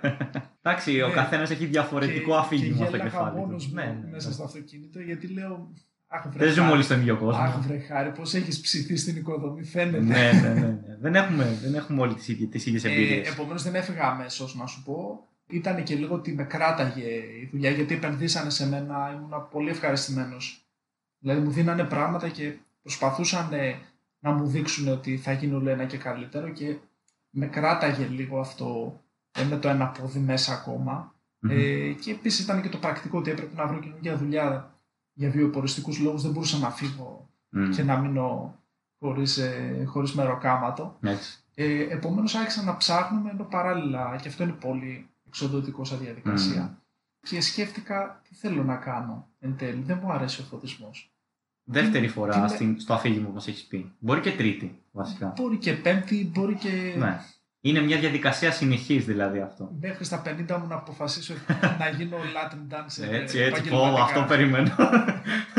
Οπότε σκέφτηκα τι δεν μου αρέσει στη δουλειά μου, σκέφτηκα τι μου αρέσει και τι άλλο θα μπορούσα να κάνω και επίσης επειδή είχε ανοίξει ο κύκλος μου και έκανα παρέα με διάφορους μηχανικούς πλέον, είχα πάρει και εμπειρίες και από άλλους, δηλαδή είχα Μμ. πάρει παραδείγματα και άκουγα την εργασιακή τους Τι καθημερινότητα. τρέχει με τον εργασιακό τομέα. Ναι. Και άκουγα τι κάνει στη δουλειά ένας φίλος μου και λέω, πω, πω, γιατί, γιατί εγώ έμπλεξα έτσι. ναι. Γιατί είμαι όλη μέρα με το τηλέφωνο στο... Γιατί παιδιά πολύ τηλέφωνο η πώληση, πάρα Μμ. πολύ τηλέφωνο. Γιατί να ζω μέσα στο άγχος; Με τις παραγγελιοληψίες, καθυστερήσεις, Ναι. απαιτήσεις πελατών, πότε θα το έχω αυτό, γιατί Και κοστίζει ψυχολογική έτσι. πίεση. Τελευταία στιγμή θέλω να Ε, αλλάξει κάτι και όλα αυτά. Ναι, γενικά να προσπαθήσεις δηλαδή να πιάσεις τους στόχους, ε, να, να σε κρίνουν οι άλλοι και να κρίνεις και στον εαυτό σου πολλές φορές χειρότερα. Μμ. Είναι δύσκολος χώρος. Υπήρχε Πόλεις. όμως, ε, καταλαβαίνω, καλό εργασιακό κλίμα με τους εργοδότες και συνάδελφους. Δηλαδή, εργασιακά είχατε μια συνοχή και συνεργασία. Πάλι όπως και στο Πολυτεχνείο με τους καθηγητές θα σου πω ότι υπήρχαν ε, ένα καλό ποσοστό και ένα Μμ. κακό ποσοστό το οποίο ε, δεν ήταν αυτός ο λόγος που έφυγα από το χώρο σε καμία περίπτωση. Μμ. Δηλαδή απλά θα έκανα κάποιες διορθωτικές κινήσεις. Στην τελική μπορεί να άλλαζα εργοδότη αν ήταν το πρόβλημα ο ίδιος η ίδια η εταιρεία. Αλλά δεν ήταν η εταιρεία το πρόβλημα, Ναι, ήταν ναι. ο τομέας. Καθαρά Ήταν ότι ναι. το ίδιο μου, το σώμα μου δεν άντεχε Μμ. και καταρχάς άλλαζε ο εαυτός μου εκεί μέσα, το έβλεπα, έβλεπα αλλαγές που δεν μου αρέσανε Μμ. ε, στον τρόπο που δουλεύω, στον τρόπο που σκέφτομαι.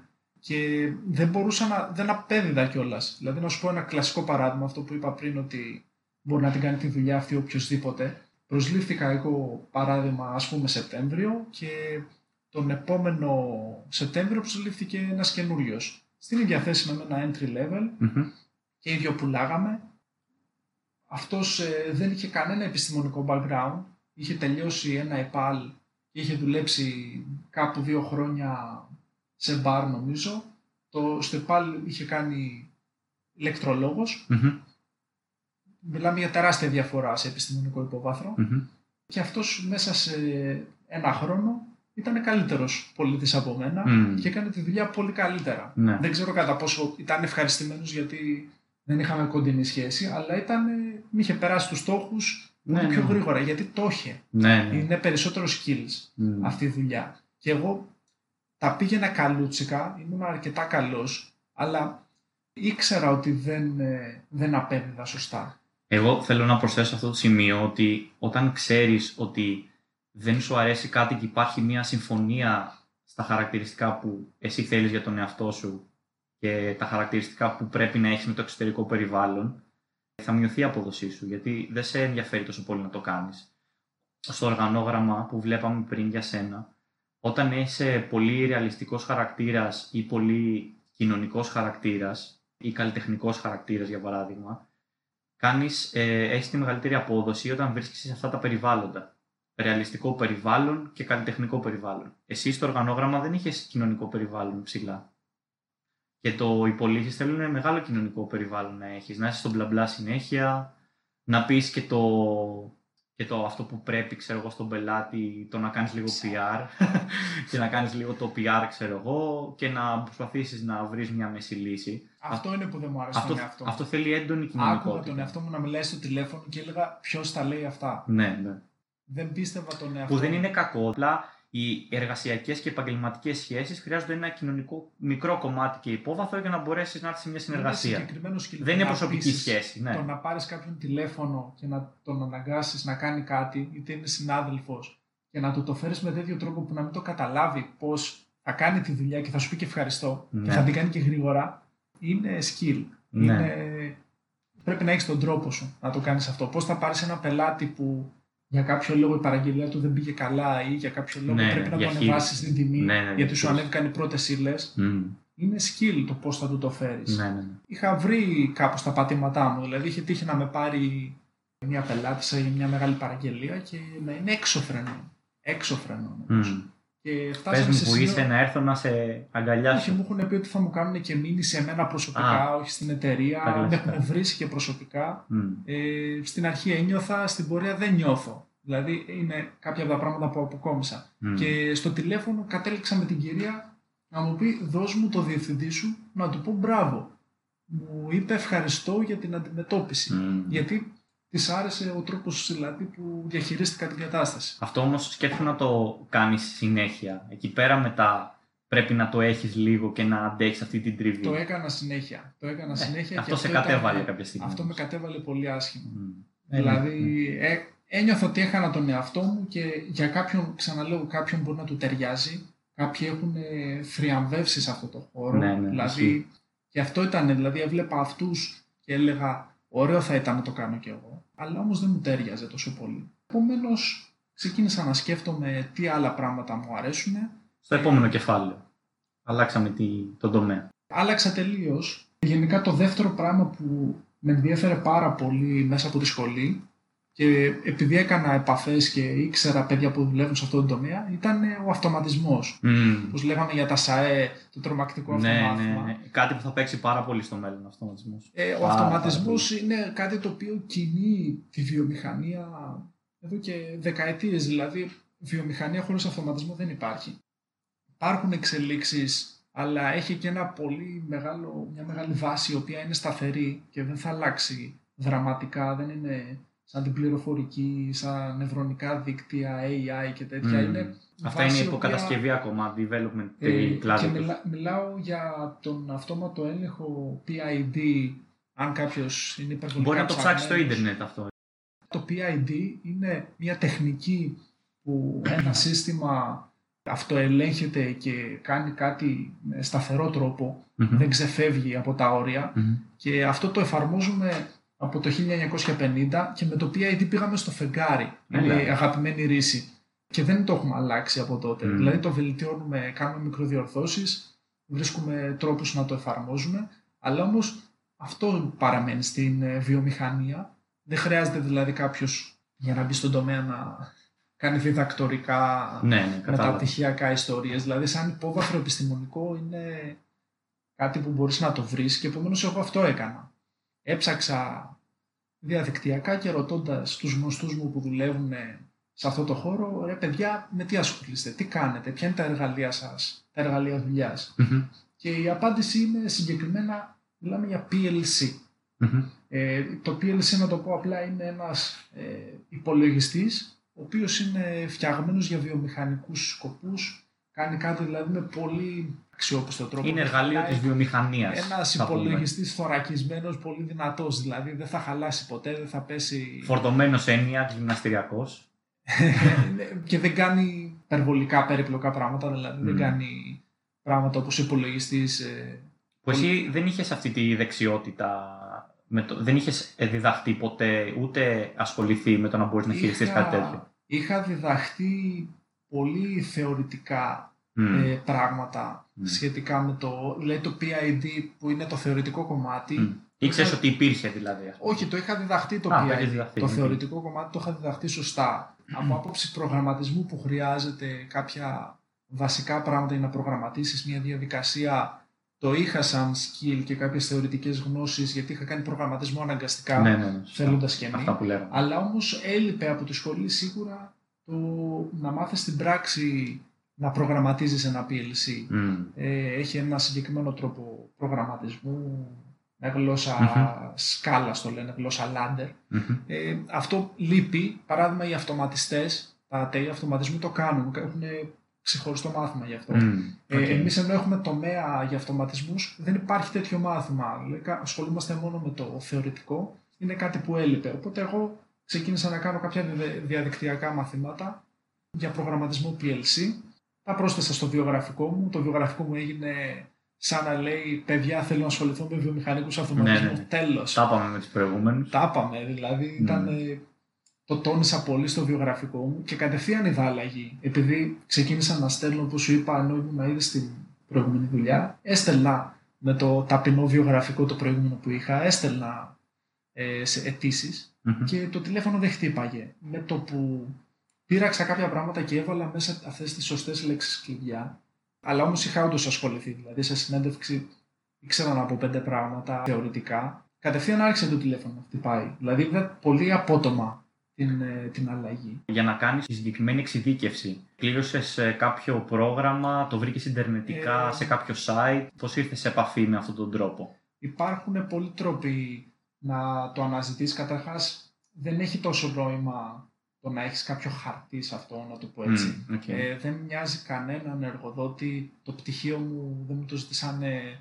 ποτέ, μου ζητήσανε μόνο άδεια ασκήσεως για κάτι ζητήσανε ασφαλιστικά. Το πτυχίο του Πολυτεχνείου, του Δεν καλύτερου τους ιδρύματος νοιάζει. στην Ελλάδα. Πραγματικά δεν τους νοιάζει και εννοείται ότι θα καταλάβουν άμα τους λες ψέματα. Ε, το ηρωνεύομαι αυτό γιατί το έχουμε συζητήσει και σε άλλες φορές ότι το Πολυτεχνείο δεν είναι το παν και ότι όλα μπορείς να τα κάνεις από εκεί. Ε, στον ιδιωτικό τομέα δεν τους νοιάζει, πραγματικά. Και στις δύο δουλειές που είμαι τώρα, αν είχες ασχοληθεί Στη μία σαν αυτοματιστής, στην άλλη δεν ξέρω, interior designer με πολύ καλή κοινωνικότητα, υψηλή κοινωνικότητα ίσως. τίποτα, τράει απόφυτος ηλικίου Ναι. που απλά είσαι λίγο Είναι γκατζε- σκληρός και είσαι του λίγο αρέσει. γκατζετάκιας Ναι, ναι, ναι, και απλά του αρέσει αυτό. Λίγο μιλάς τη γλώσσα της πιάτσας. Ναι, ναι.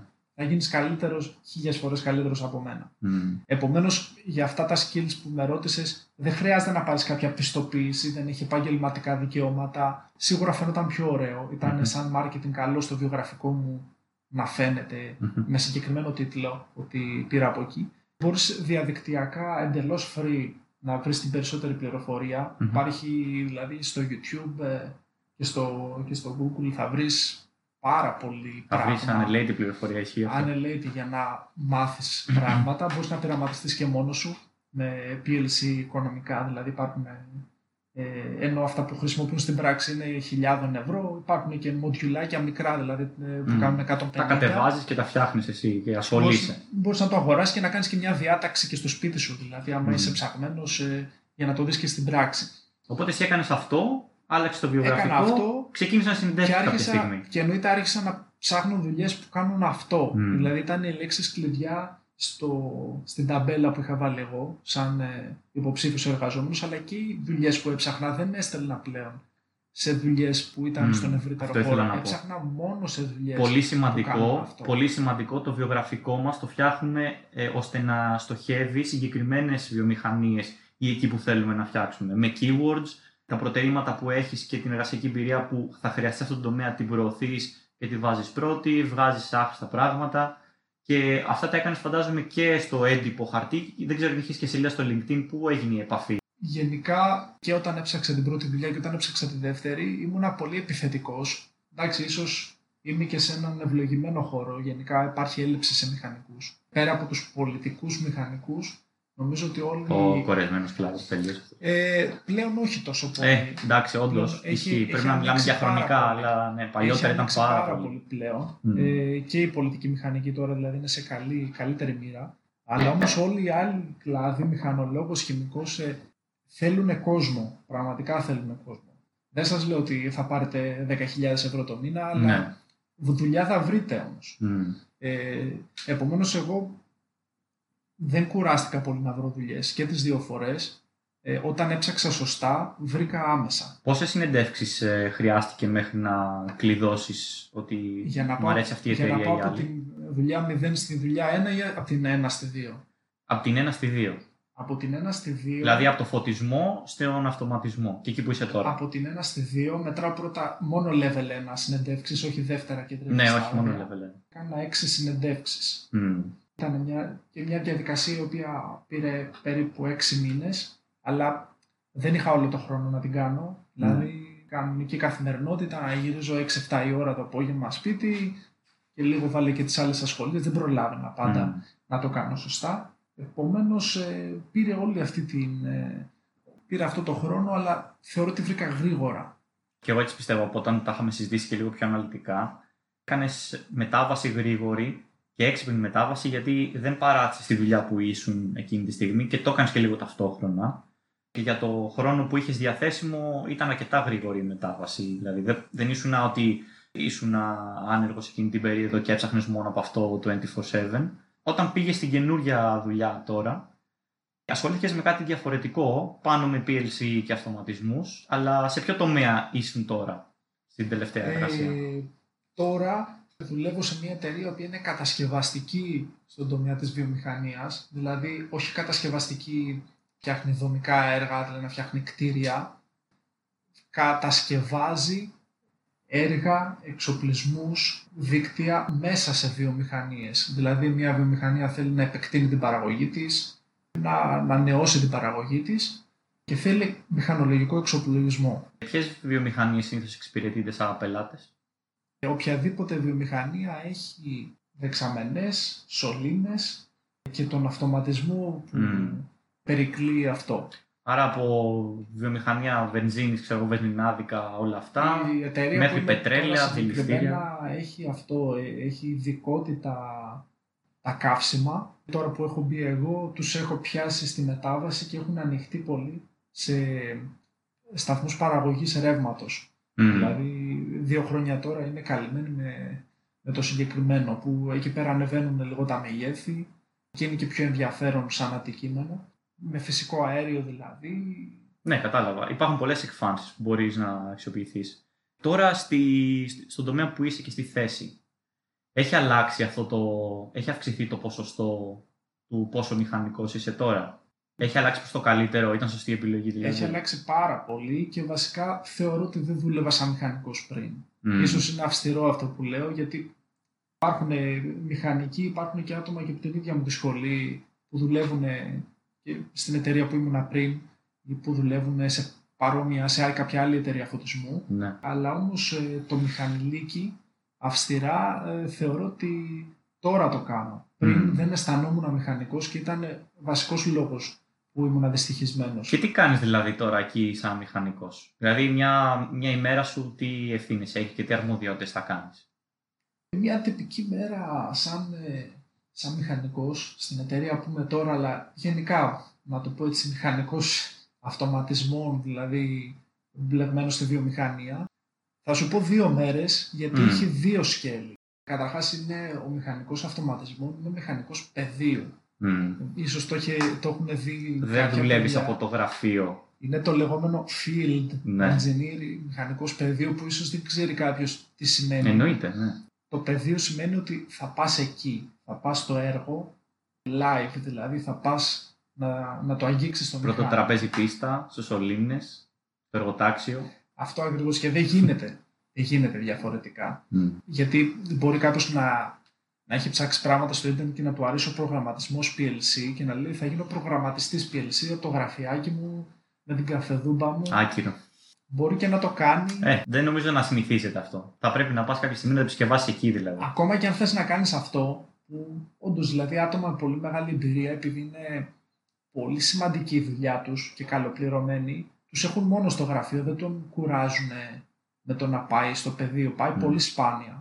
Ε, Μμ. Αυτός είναι κάποιος ο οποίος έχει τρεφτεί όμως. Άρα θα πρότεινα σε κάποιον που τον έχουν εντυπωσιάσει τα PLC, να πάει στο πεδίο, να τριφτεί, να πάει να γίνει ηλεκτρολόγος, ακόμα και αν θέλει να ασχοληθεί με, με smart home, που είναι άλλο επίπεδο δηλαδή των ενδιαφερόντων. Ναι, ναι. Άλλο Ε, κομμάτι. Πήγαινε να αυτοματισμού. δουλέψεις στο πώς εγκαθιστούν αυτά τα συστήματα Μμ. μέσα στα σπίτια. Πώς ε, σκίζουν τη γυψοσανίδα για να μπει μέσα το σποτάκι που θα μπει ο αισθητήρας. Ναι, Και θεωρία στην πράξη είναι πολλά, ε, Έτσι πολύ φώτος. μεγάλος ο δρόμος. έτσι φωτό.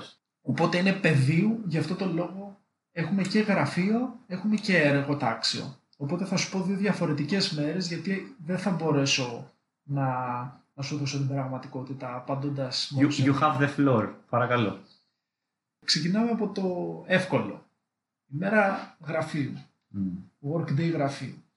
Δεν σημαίνει ότι δεν θα φύγεις από το γραφείο και δεν θα πας κάπου έξω, αλλά είσαι τουλάχιστον στο σπίτι σου. Είσαι... Γιατί όταν μιλάμε εργοτάξιο, δεν είναι απαραίτητο ότι θα είναι 10 λεπτά το σπίτι σου. Το εργοτάξιο μπορεί να είναι οπουδήποτε στην Ελλάδα, Σε άλλη χώρα. σε άλλη χώρα. Μμμ. Επίσης, ας το έχουμε και αυτό στο μυαλό μας, αλλά αυτό είναι άλλη κουβέντα. Δηλαδή, μπορεί κάποια εταιρεία να κάνει μόνο τοπικά έργα, δεν είναι απαραίτητο. Μμ, Ναι, ναι. Ε, αλλά αν κάποιος ασχοληθεί με κατασκευαστικό τομέα και γίνει μηχανικός πεδίου, δηλαδή η project engineer να το πω έτσι, γιατί κυρίως έτσι περιγράφεται η θέση που είμαι τώρα, θα πηγαίνεις εκεί και αυτό μπορεί να σημαίνει ότι θα λείπεις από το σπίτι σου τρεις εβδομάδες, αναλόγως στην εταιρεία, μπορεί να λείψεις και έξι μήνες. Μμ. Κάποιος πρέπει να το λάβει υπόψη του αυτό. Ναι, ναι.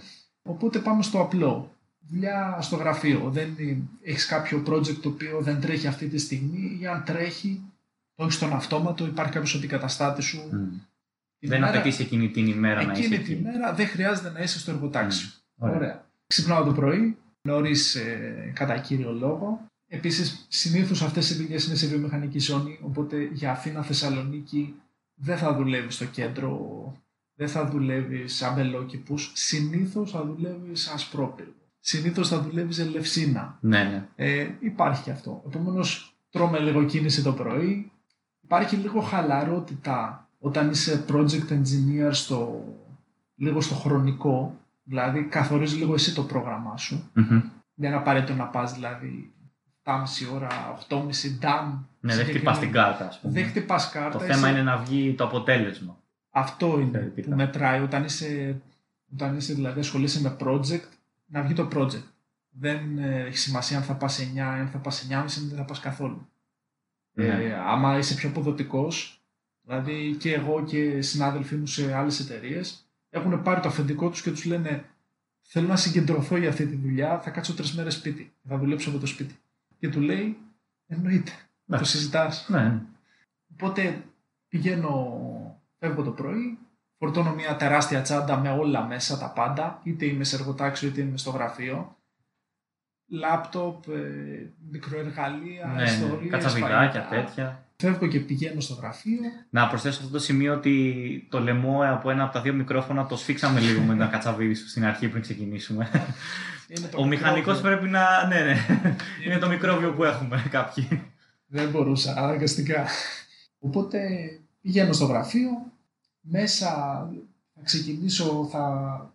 οι πληροφορίες είναι το πιο σημαντικό. Θα ανοίξω το mail μου, θα ανοίξω το κινητό μου, το Viber μου, ποιος με πήρε, τι είναι επίγον. Μμ. Δουλειά υπάρχει η οποία δεν βγαίνει συνήθως σε ώρες ή σε μέρα ή σε δύο μέρες. Έχεις ένα κατάλογο με Μμ. deadlines το οποίο μπορεί να είναι τόσο ο κατάλογος που να μην ξέρεις καν τι δουλειά έχεις και πόση δουλειά έχεις. Ναι. Ε, σημαντικό είναι να μην χάνεις την μπάλα και η ιεράρχηση. Δηλαδή, ε, όταν πήγα σήμερα το πρωί στο γραφείο, είχα να κάνω πραγματικά χίλια πράγματα. Δεν θα έκανα και τα χίλια και δεν θα έπρεπε να αγχωθώ και για τα χίλια. Μμ. Άνοιξα το mail μου, είδα το τηλέφωνο μου, σκέφτηκα, σημειώσεις.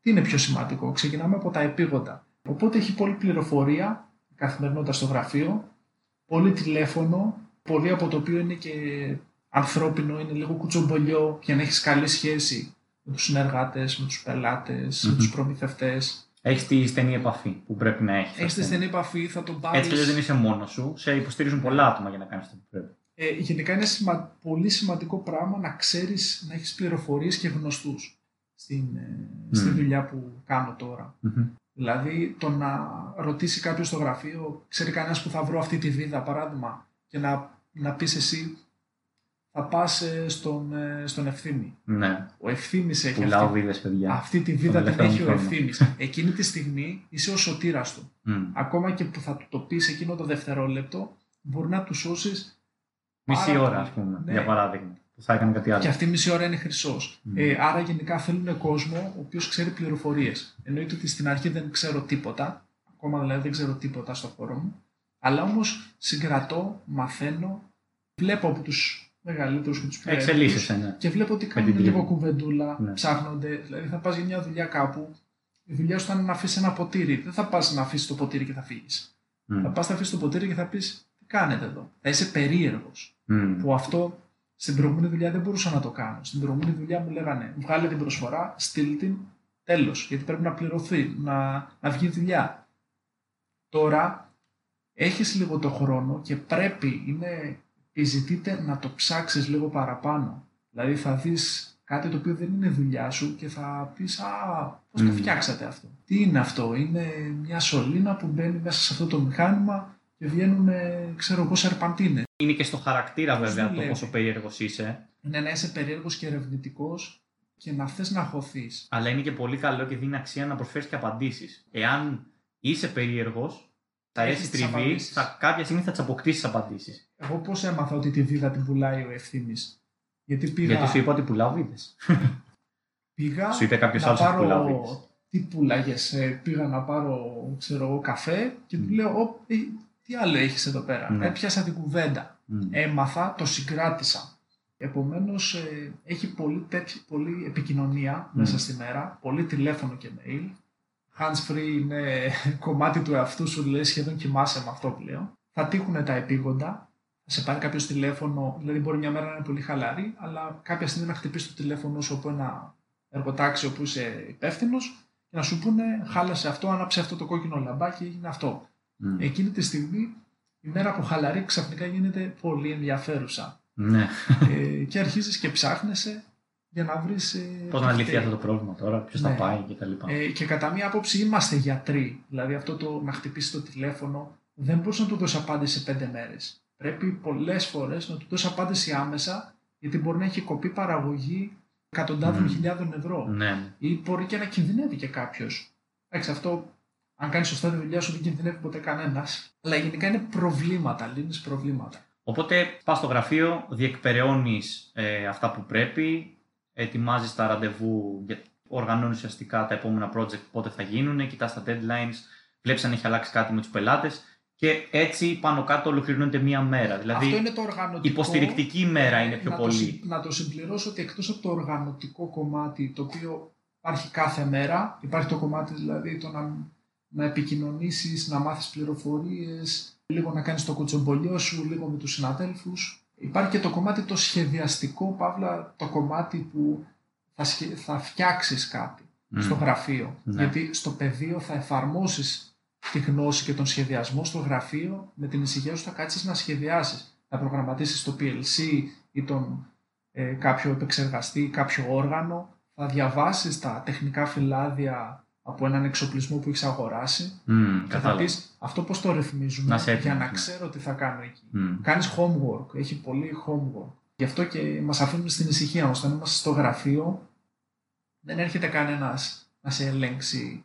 Ε, έκανες αυτό, έκανες το άλλο. Είσαι στο, στον κόσμο σου και ουσιαστικά φτιάχνεις Προετοιμάζει τι επόμενες κινήσεις ουσιαστικά. σωστά. Προετοιμάζει τι επόμενες κινήσεις για να βγει το deadline. Αυτό είναι το κομμάτι λοιπόν, που Ωραία. κάθεσαι και σκέφτεσαι, Μμ. ναι, και ίσως να έχει και κάνει ένα τρέξιμο, να πας σε κάποιο προμηθευτή, να παραλάβεις κάτι, να κυνηγήσεις ένα προμηθευτή ή ένα πελάτη, πότε Ε, θα μου φέρεις αυτό; Ερώτηση πάνω σε αυτό. Αυτά πρέπει να τα κάνεις και να τα διεκπαιρεώσεις όλα εσύ ή το project βγαίνει μαζί με μια ομάδα που μοιράζεται λίγο πολύ τις ευθύνες και το τι Εξαρτάται κάνετε. από την εταιρεία. Εξαρτάται Μμ. από την εταιρεία. Εσύ τώρα δουλεύεις μόνος ή με ομάδα; Εγώ είμαι σε ομάδα. Έχουμε μια, είμαστε μια ομάδα μηχανικών οι οποίοι αλληλοϊποστηριζόμαστε Μμμ. αλλά ο, πέρα ότι ανταλλάσσουμε πληροφορίες και λίγο βοηθάει ο ένας τον άλλον στο σχεδιαστικό κομμάτι, το κάθε project το παίρνει ο καθένας μόνος του. Κατάλαβα. Και η ομάδα από εκεί και πέρα από κάτω μετά είναι το τεχνικό προσωπικό, Μμ. το οποίο εσύ το επιβλέπεις. Μμμ. Ε, και κομμάτι της επικοινωνίας είναι το να μιλάς και με το προσωπικό σου, Μμ. το οποίο μπορεί να είναι και third party από κάποια άλλη Ναι, ναι, εταιρεία, εξωτερική ήταν συνεργάτης. Ολλανδία, Ναι, ναι. μπορεί να είναι και από σένα. Τους παίρνεις Μμ. τι κάνεις, είσαι καλά. Έχει πολύ οργανωτικό μέσα αυτό. Δηλαδή, παράδειγμα τώρα με COVID το πιο απλό, φέρτε μου τα τεστ, φέρτε μου τα πιστοποιητικά, εσύ είσαι καλά. όχι, Ακόμα εσύ, και από αυτό, εσύ ναι. κόλλησες Το να κομμάτι. κάνουμε μια επιδημιολογική μελέτη στο εργοστάσιο ποιον, ποιον ακούμπησες, ποιον δεν ακούμπησες. Μμμ. Όλα αυτά περνάνε από σένα. Ναι. Έχει δηλαδή διοικητικό Κατάλαβα. κομμάτι. Εκτός αν η εταιρεία είναι και πολύ μικρή, μπορεί να φτάσουμε σήμερα να μην έχεις καν τεχνικό προσωπικό και να τα βιδώσεις κιόλας και εσύ. Μμ. Εξαρτάται πόσο μεγάλο είναι το έργο. Και πώς είναι η μέρα στο εργοτάξιο; Το, η ενδιαφέρουσα ημέρα. Πάμε στα καλά. Βάζουμε τώρα. μπότες. Πάμε στα καλά. Στο εργοτάξιο είναι εντελώς διαφορετικά τα πράγματα γιατί έχεις πολύ χαμένο, χαμένο χρόνο διεκπαιρεωτικό. Δηλαδή θέλεις να κάνεις μια δουλειά και μπορεί να μην μπορείς να μπεις μέσα, μπορεί να πρέπει να περιμένεις κάποιον να τελειώσει.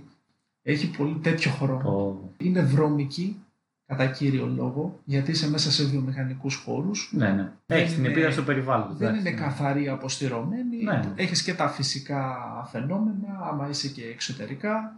Και άμα είσαι μέσα, έχεις γράσα. Πρέπει να προσέχεις κιόλας να μην γίνει κάποιο ατύχημα ή κάτι τέτοιο. Πρέπει να προσέχεις.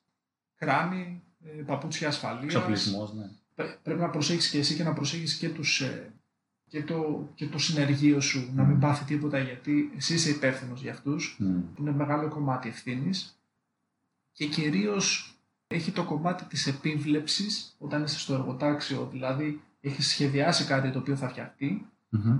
κάποια πράγματα τα κάνεις εσύ με τα ίδια σου τα χέρια αναγκαστικά στο, στους αυτοματισμούς, θα βάλεις κάποιες βίδες εσύ, θα πατήσεις εσύ κάποια κουμπιά για να το ρυθμίσεις. Ναι, ναι. Ε, μπορεί να το κάνεις και πολύ περισσότερο εσύ, εξαρτάται την εταιρεία ξαναλέω. Μμμ. Και ό,τι έχει τεχνικό προσωπικό πρέπει να διανύμεις τις δουλειές. ώστε ο καθένας να πάει εκεί να ξέρει τι να κάνει, όσο πιο γρήγορα μπορείτε να το ολοκληρώσετε, γιατί είπαμε ότι η βιομηχανία έχει άλλους χρόνου και τρέχει. Μπορεί κάποιος να χάνει εκατομμύρια, ας πούμε, για να έχει κολλήσει ας πούμε, η παραγωγή του Εννοείται και αυτό είναι, οτιδήποτε. το, Μμ. αυτό είναι το άγχος πάντα. Εκείνη η πίεση δηλαδή, γιατί σε παίρνει ο άλλος τηλέφωνο και σου λέει αυτό το, το ιατρικό που λέμε σε εισαγωγικά, ότι πρέπει αυτό το πράγμα να λυθεί όσο πιο γρήγορα γίνεται και να λυθεί με σωστό τρόπο και αποδοτικό, όχι να χρειαστεί να ξαναπάς πάλι. Ναι, πάντα γενικά Δεν βάζεις μπάλωμα δηλαδή. Ε, ο- ένα που μου μάθανε από τις πρώτες μέρες ήταν, ε, μου δείξανε μια καμπύλη, αλλά και χωρίς εικόνα μπορώ να το περιγράψω, ε, πώς βγάζει τη δουλειά σε ένα project ο μηχανικός. Ε, η καμπύλη ξεκινάει ε, κάνοντας ένα τεράστιο βουνό στην αρχή, ναι. μετά πέφτει, Μμ. είναι ευθεία Μμμ. και μετά κάνει ένα δεύτερο βουνό, αλλά όμως πιο χαμηλό από το πρώτο. Α, οκ. Το οποίο τι σημαίνει, Θα το βάλω σαν εικόνα. τι σημαίνει; Ότι ο μηχανικός όταν πιάνει ένα project δουλεύει πάρα πολύ στην αρχή, κάνει πολύ, φτιάχνει τα εργαλεία του, βρίσκει τα πατήματά του, Ναι. ε, στη συνέχεια κάνει συντήρηση και χρησιμοποιεί την δουλειά από πριν. Μμ. Δηλαδή χτίζει το δρόμο με αποδοτικά εργαλεία από την αρχή δεν, για να μην ξαναγυρνάς πίσω, να μην διορθώνεις τα λάθη σου. Είναι πολύ σημαντικό αυτό. Κατάλαβα. Ε, οπότε το εργοτάξιο έχει σαν καθημερινότητα, δηλαδή πηγαίνεις εκεί, έχει πολύ φασαρία, είναι κάτι που το συνηθίζεις. Πολλοί θα νομίζουν ότι η δουλειά της βιομηχανίας είναι σκληρή ή οτιδήποτε, αλλά θα σου πω, ε, τα είδα και τα δύο, στα γραφεία και στον κόσμο των πωλήσεων νομίζω είναι πολύ πιο βρώμικη η δουλειά. Πιο σκληρή εκεί πέρα. Αν συνηθίσεις ε, λίγο τις φωνές, οι οποίες δεν είναι επειδή ο κάποιος θέλει Ναι, να απλά δεν συμμαλώσει, ακούγεσαι. Ναι. δεν ακούγεσαι και Ναι. είναι και για λόγους ασφαλείας το να Ναι, ναι, ναι. φωνάξεις. Αν συνηθίσεις λίγο τις σκόνες, τα γράσα και αυτά, θα δεις ότι πολλές φορές οι άνθρωποι είναι πολύ πιο καθαροί και, και ντόμπροι. Ωραίος αυτός Και- ο παραλληλισμός λίγο. Εντάξει, είναι προσω... εντελώς προσωπική Ναι, ναι, ναι. άποψη. Εντάξει, εννοείται αυτό. Ε, αλλά δεν είναι κάτι που πρέπει να φοβάσαι. Δηλαδή, αν το δεις, το συνηθίζεις πάρα πολύ γρήγορα, το συνηθίζει οποιοδήποτε. Δεν χρειάζεται να, δηλαδή, να είσαι σωματώδης Ναι. και άγριος άνθρωπος Ναι, ναι. για να αντέξεις στον χώρο της βιομηχανίας. Όλοι έχουν κατανόηση Ναι. και είναι πολύ καλά παιδιά. Είναι διαφορετικό το πλαίσιο κιόλας. Γιατί εκεί πας με μια ομάδα, ξέρει ο καθένας τι πρέπει να κάνει, ενώ το να διαχειρίζεσαι πελάτες έχει άλλο. Μπορεί να υπάρξει αντιπαράθεση, ας πούμε, εκείνη τη Μα στιγμή. υπάρχει και αυτό είναι και το Μμ. μοντέλο. Ναι, ναι, Οι σίγουρα. πολιτές πρέπει να... Σίγουρα. Πρέπει να μπορούν, ανταγωνίζονται ακριβώς. μεταξύ τους. και πρέπει να μπορούν να τη διαχειριστούν αυτή τη, αυτό το φαινόμενο και Ενώ το στο- περιβάλλον. Στη δικιά μας δουλειά δεν υπάρχει αυτό. Αν έχει πρόβλημα σε κάποιο project, κάποιο δίπλα, επειδή ξέρω ότι θα με σώσει και αυτός μετά ή με έχει σώσει σε προηγούμενο project, θα μπω μπροστά να τον βοηθήσω με όποιο τρόπο μπορώ εκείνη τη στιγμή. Είδες ότι τώρα περιγράφουμε και ένα περιβάλλον το οποίο έχει κοινωνικότητα ναι, μεν, αλλά την έχει λίγο σε χαμηλότερο επίπεδο. Και όταν θέλω να πω επίπεδο, εννοώ ότι χρειάζεται να είσαι πιο κοινωνικός για να μπορείς συνέχεια να διαχειρίζεσαι, ας πούμε, τους πελάτες και να διαχειρίζεσαι αντιδικίες, ξέρω εγώ, και διαφωνίες κτλ. Αυτό θέλει περισσότερο επίπεδο κοινωνικότητας, να το έχεις και πολύ γρήγορα να μιλήσεις και να σκεφτείς κτλ. Ενώ το άλλο σενάριο που περιγράφεις στο εργοτάξιο είναι πιο ομαδικό το πνεύμα, χρειάζεται λιγότερο, λιγότερη επίδραση του να είσαι πολύ κοινωνικός. Μπορεί να υπάρξει και μέρα που αν ξέρει ο καθένας τι γίνεται και τι πάει να κάνει, να μην χρειαστεί να μιλήσετε και πολύ μεταξύ σας. Αν πάνε όλα τέλεια, σε ένα ιδανικό λέω περιβάλλον. Οπότε αυτό ταιριάζει λίγο καλύτερα έχει σε άλλη- σένα. Έχει άλλη έκφανση κοινωνικότητας. Είναι με διαφορετικό τρόπο. Έχει πράγματα που δεν έχει στις πωλήσεις και στην επαφή με τον πελάτη Μμ. την καθημερινή. Ε, γιατί πάλι έχεις επαφή με πελάτη. Έχεις πιο ουσιαστική, πιο βαθιά επαφή. Δηλαδή Μμ. πρέπει τον, να τον κερδίσεις κατευθείαν τον άλλον στα λίγα δευτερόλεπτα στις πωλήσεις, αλλά όμως ε, στο project, στο project engineering έχεις επαφή μακρόχρονη με κάποιον. Μμ. Δηλαδή θα πιάσεις έναν Διαρκής πελάτη, συνεργασίας. ε, δεν θα τον κερδίσεις στα πρώτα δευτερόλεπτα. Θα τον κερδίσεις ε, με το τι έχεις κάνει στο παρελθόν, θα σε δει τις πρώτες μέρες και μετά θα έχεις μια επαφή μαζί του η οποία μπορεί να πάει χρόνια. Δηλαδή Κατάλαβα. όταν παίρνουμε τηλέφωνο μέσα στο γραφείο, έχω να σου πω ότι με τους πελάτες και τους προμηθευτές μας είναι σαν να ακούς να μιλάει όλος με τον αδερφό του. Εννοείται, ακούγονται πολλά κοσμητικά επίθετα Ναι, ναι, ναι. για αστείο. Και εννοείται. παρατσούκλια, φαντάζομαι. Και υπάρχει τεράστια οικειότητα μεταξύ μας. Και με τους συνεργάτες τώρα και, τους, ε, και τα συνεργεία, τους συναδέλφους, δεν το συζητάμε γιατί μένεις και μαζί. Δηλαδή, πας έργο. Αφιερώνεις μεγάλο μείνεις, χρόνο μαζί του. Μπορεί να μείνεις μήνες μαζί και πρέπει, mm. είναι κομμάτι της δουλειάς να περνάς και καλά και να αντέχεις να μείνεις μήνες. Οπότε μας περιέγραψες σε μια πολύ μεγάλη και ευρία γκάμα από υποχρεώσεις. Πολύ αναλυτικά, οφείλω να πω. Τώρα. Με λες πολύ λογά. Όχι, σε λέω αναλυτικό. γιατί είσαι. που είναι καλό αυτό, γιατί μπορείς να το αξιοποιήσεις σε ένα σωστό περιβάλλον δεν μπορώ να φανταστώ άτομο το οποίο να κάνει καλά αυτή τη δουλειά και να μην είναι αναλυτικός με προσοχή στη λεπτομέρεια. Εφόσον μας περιέγραψες τώρα τις αρμοδιότητες και τις ευθύνες, υπάρχει και το άλλο κομμάτι το οποίο είναι τι αμοιβές παίρνεις από αυτό. Υπάρχει ένα range αμοιβών το οποίο ξέρεις μέσα από τον τομέα που ξεκινάς μετά από πέντε χρόνια, αν πάνε καλά τα πράγματα. Θα σου πω, να, να πέφτει το, το GIF ε, με την Kardashian που. Ναι, ναι, με τα, με τα λεφτά. ναι. τα, λεφτά. τα ψεύτικα λεφτά που ε, παίρνει. Αυτό είναι, να σου πω την Όλα αυτά μεταξύ λέω ψεύτικα γιατί μπορείς να μπεις στο σελίδα και απλά να αγοράσει, ξέρω εγώ, 100 δολάρια fake money, να τα κάνεις έτσι σαν βίντεο κλειπ. Δεν το ήξερες. Μόλις έγινε δημιουργική ημέρα. Όλα, όλα τα βίντεο κλειπ δεν έχουν πραγματικά λεφτά. Είναι όλα πλασματικά λεφτά ή από ταινίε και τέτοια. Για, για πες μου λίγο ένα range αμοιβών με αληθινά ε, χρήματα. Καταρχάς θα απαντήσω για τους ανθρώπους που μπαίνουν τώρα. Δεν θα απαντήσω για έναν μηχανικό που είναι τώρα 37 χρονών. Ναι, εντάξει, άμα έχεις, ναι, άμα έχεις αυτό το, αυτή την πληροφορία, ξέρεις ότι ισχύει, θα μπορούσες να τη μοιραστείς. Είναι μια δουλειά η οποία με την εμπειρία και αναλόγως και με την απόδοση που έχει η εταιρεία, πόσο μεγάλη είναι, τι έργα παίρνει, τι έργα παίρνει ναι. μπορείς να πάρεις πολύ ικανοποιητικές αμοιβές. Το μελανό σημείο είναι ότι αν πάρεις πολύ ικανοποιητικές αμοιβές, μπορεί να ανέβουν πάρα πολλοί ευθύνες. Δουλεύεις και 10 ωράκι κάθε μέρα σίγουρα. Ναι, δουλεύεις ε, σίγουρα. Πάνω από αυτά. Ένα λεπτό σημείο δηλαδή που πρέπει να βάλεις και εσύ τα όρια σου. Σαν range θα έλεγα κάποιος ο οποίος θα μπει τώρα, δηλαδή αν τώρα κάποιος βγαίνει από τη σχολή ηλεκτρολόγων, μηχανικών ή μηχανολόγων ή οτιδήποτε mm. από σχετικό τομέα σε αυτό το χώρο, mm. πιστεύω σαν πρώτο μισθό θα είναι σαν κάτι γύρω στο χιλιάρικο, δηλαδή δεν θα σε προσλάβει κάποιος για 500 ευρώ ή για 750.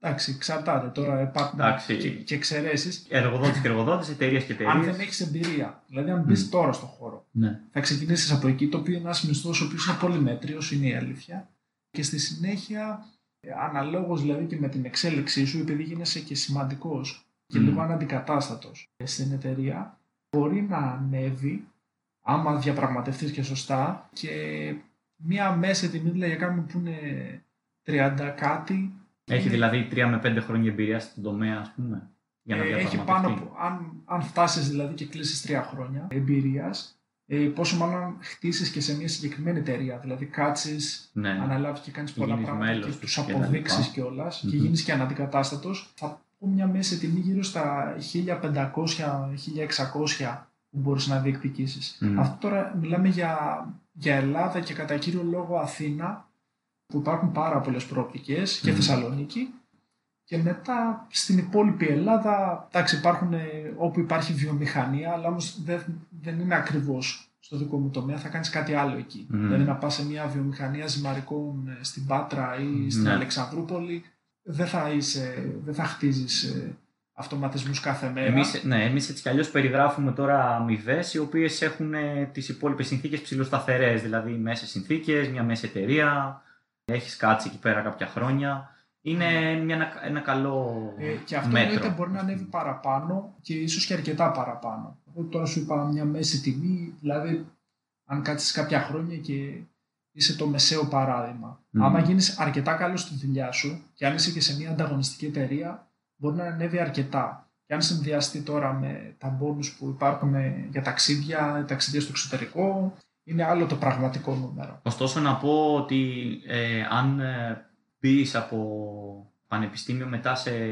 μια εργασία το οποίο σου προσφέρει το χιλιάρικο με τη μία, σύμφωνα με τις τελευταίες ε, μετρήσεις του μέσου όρου των μισθών στην Ελλάδα, το 1200 με το 1500 είναι. Δηλαδή είναι αρκετά καλά.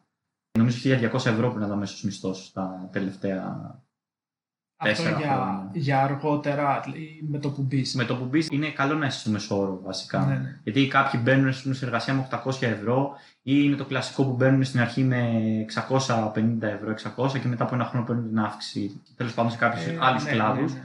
Αλλά εντάξει, δεν είναι δηλαδή τόσο χαμηλά.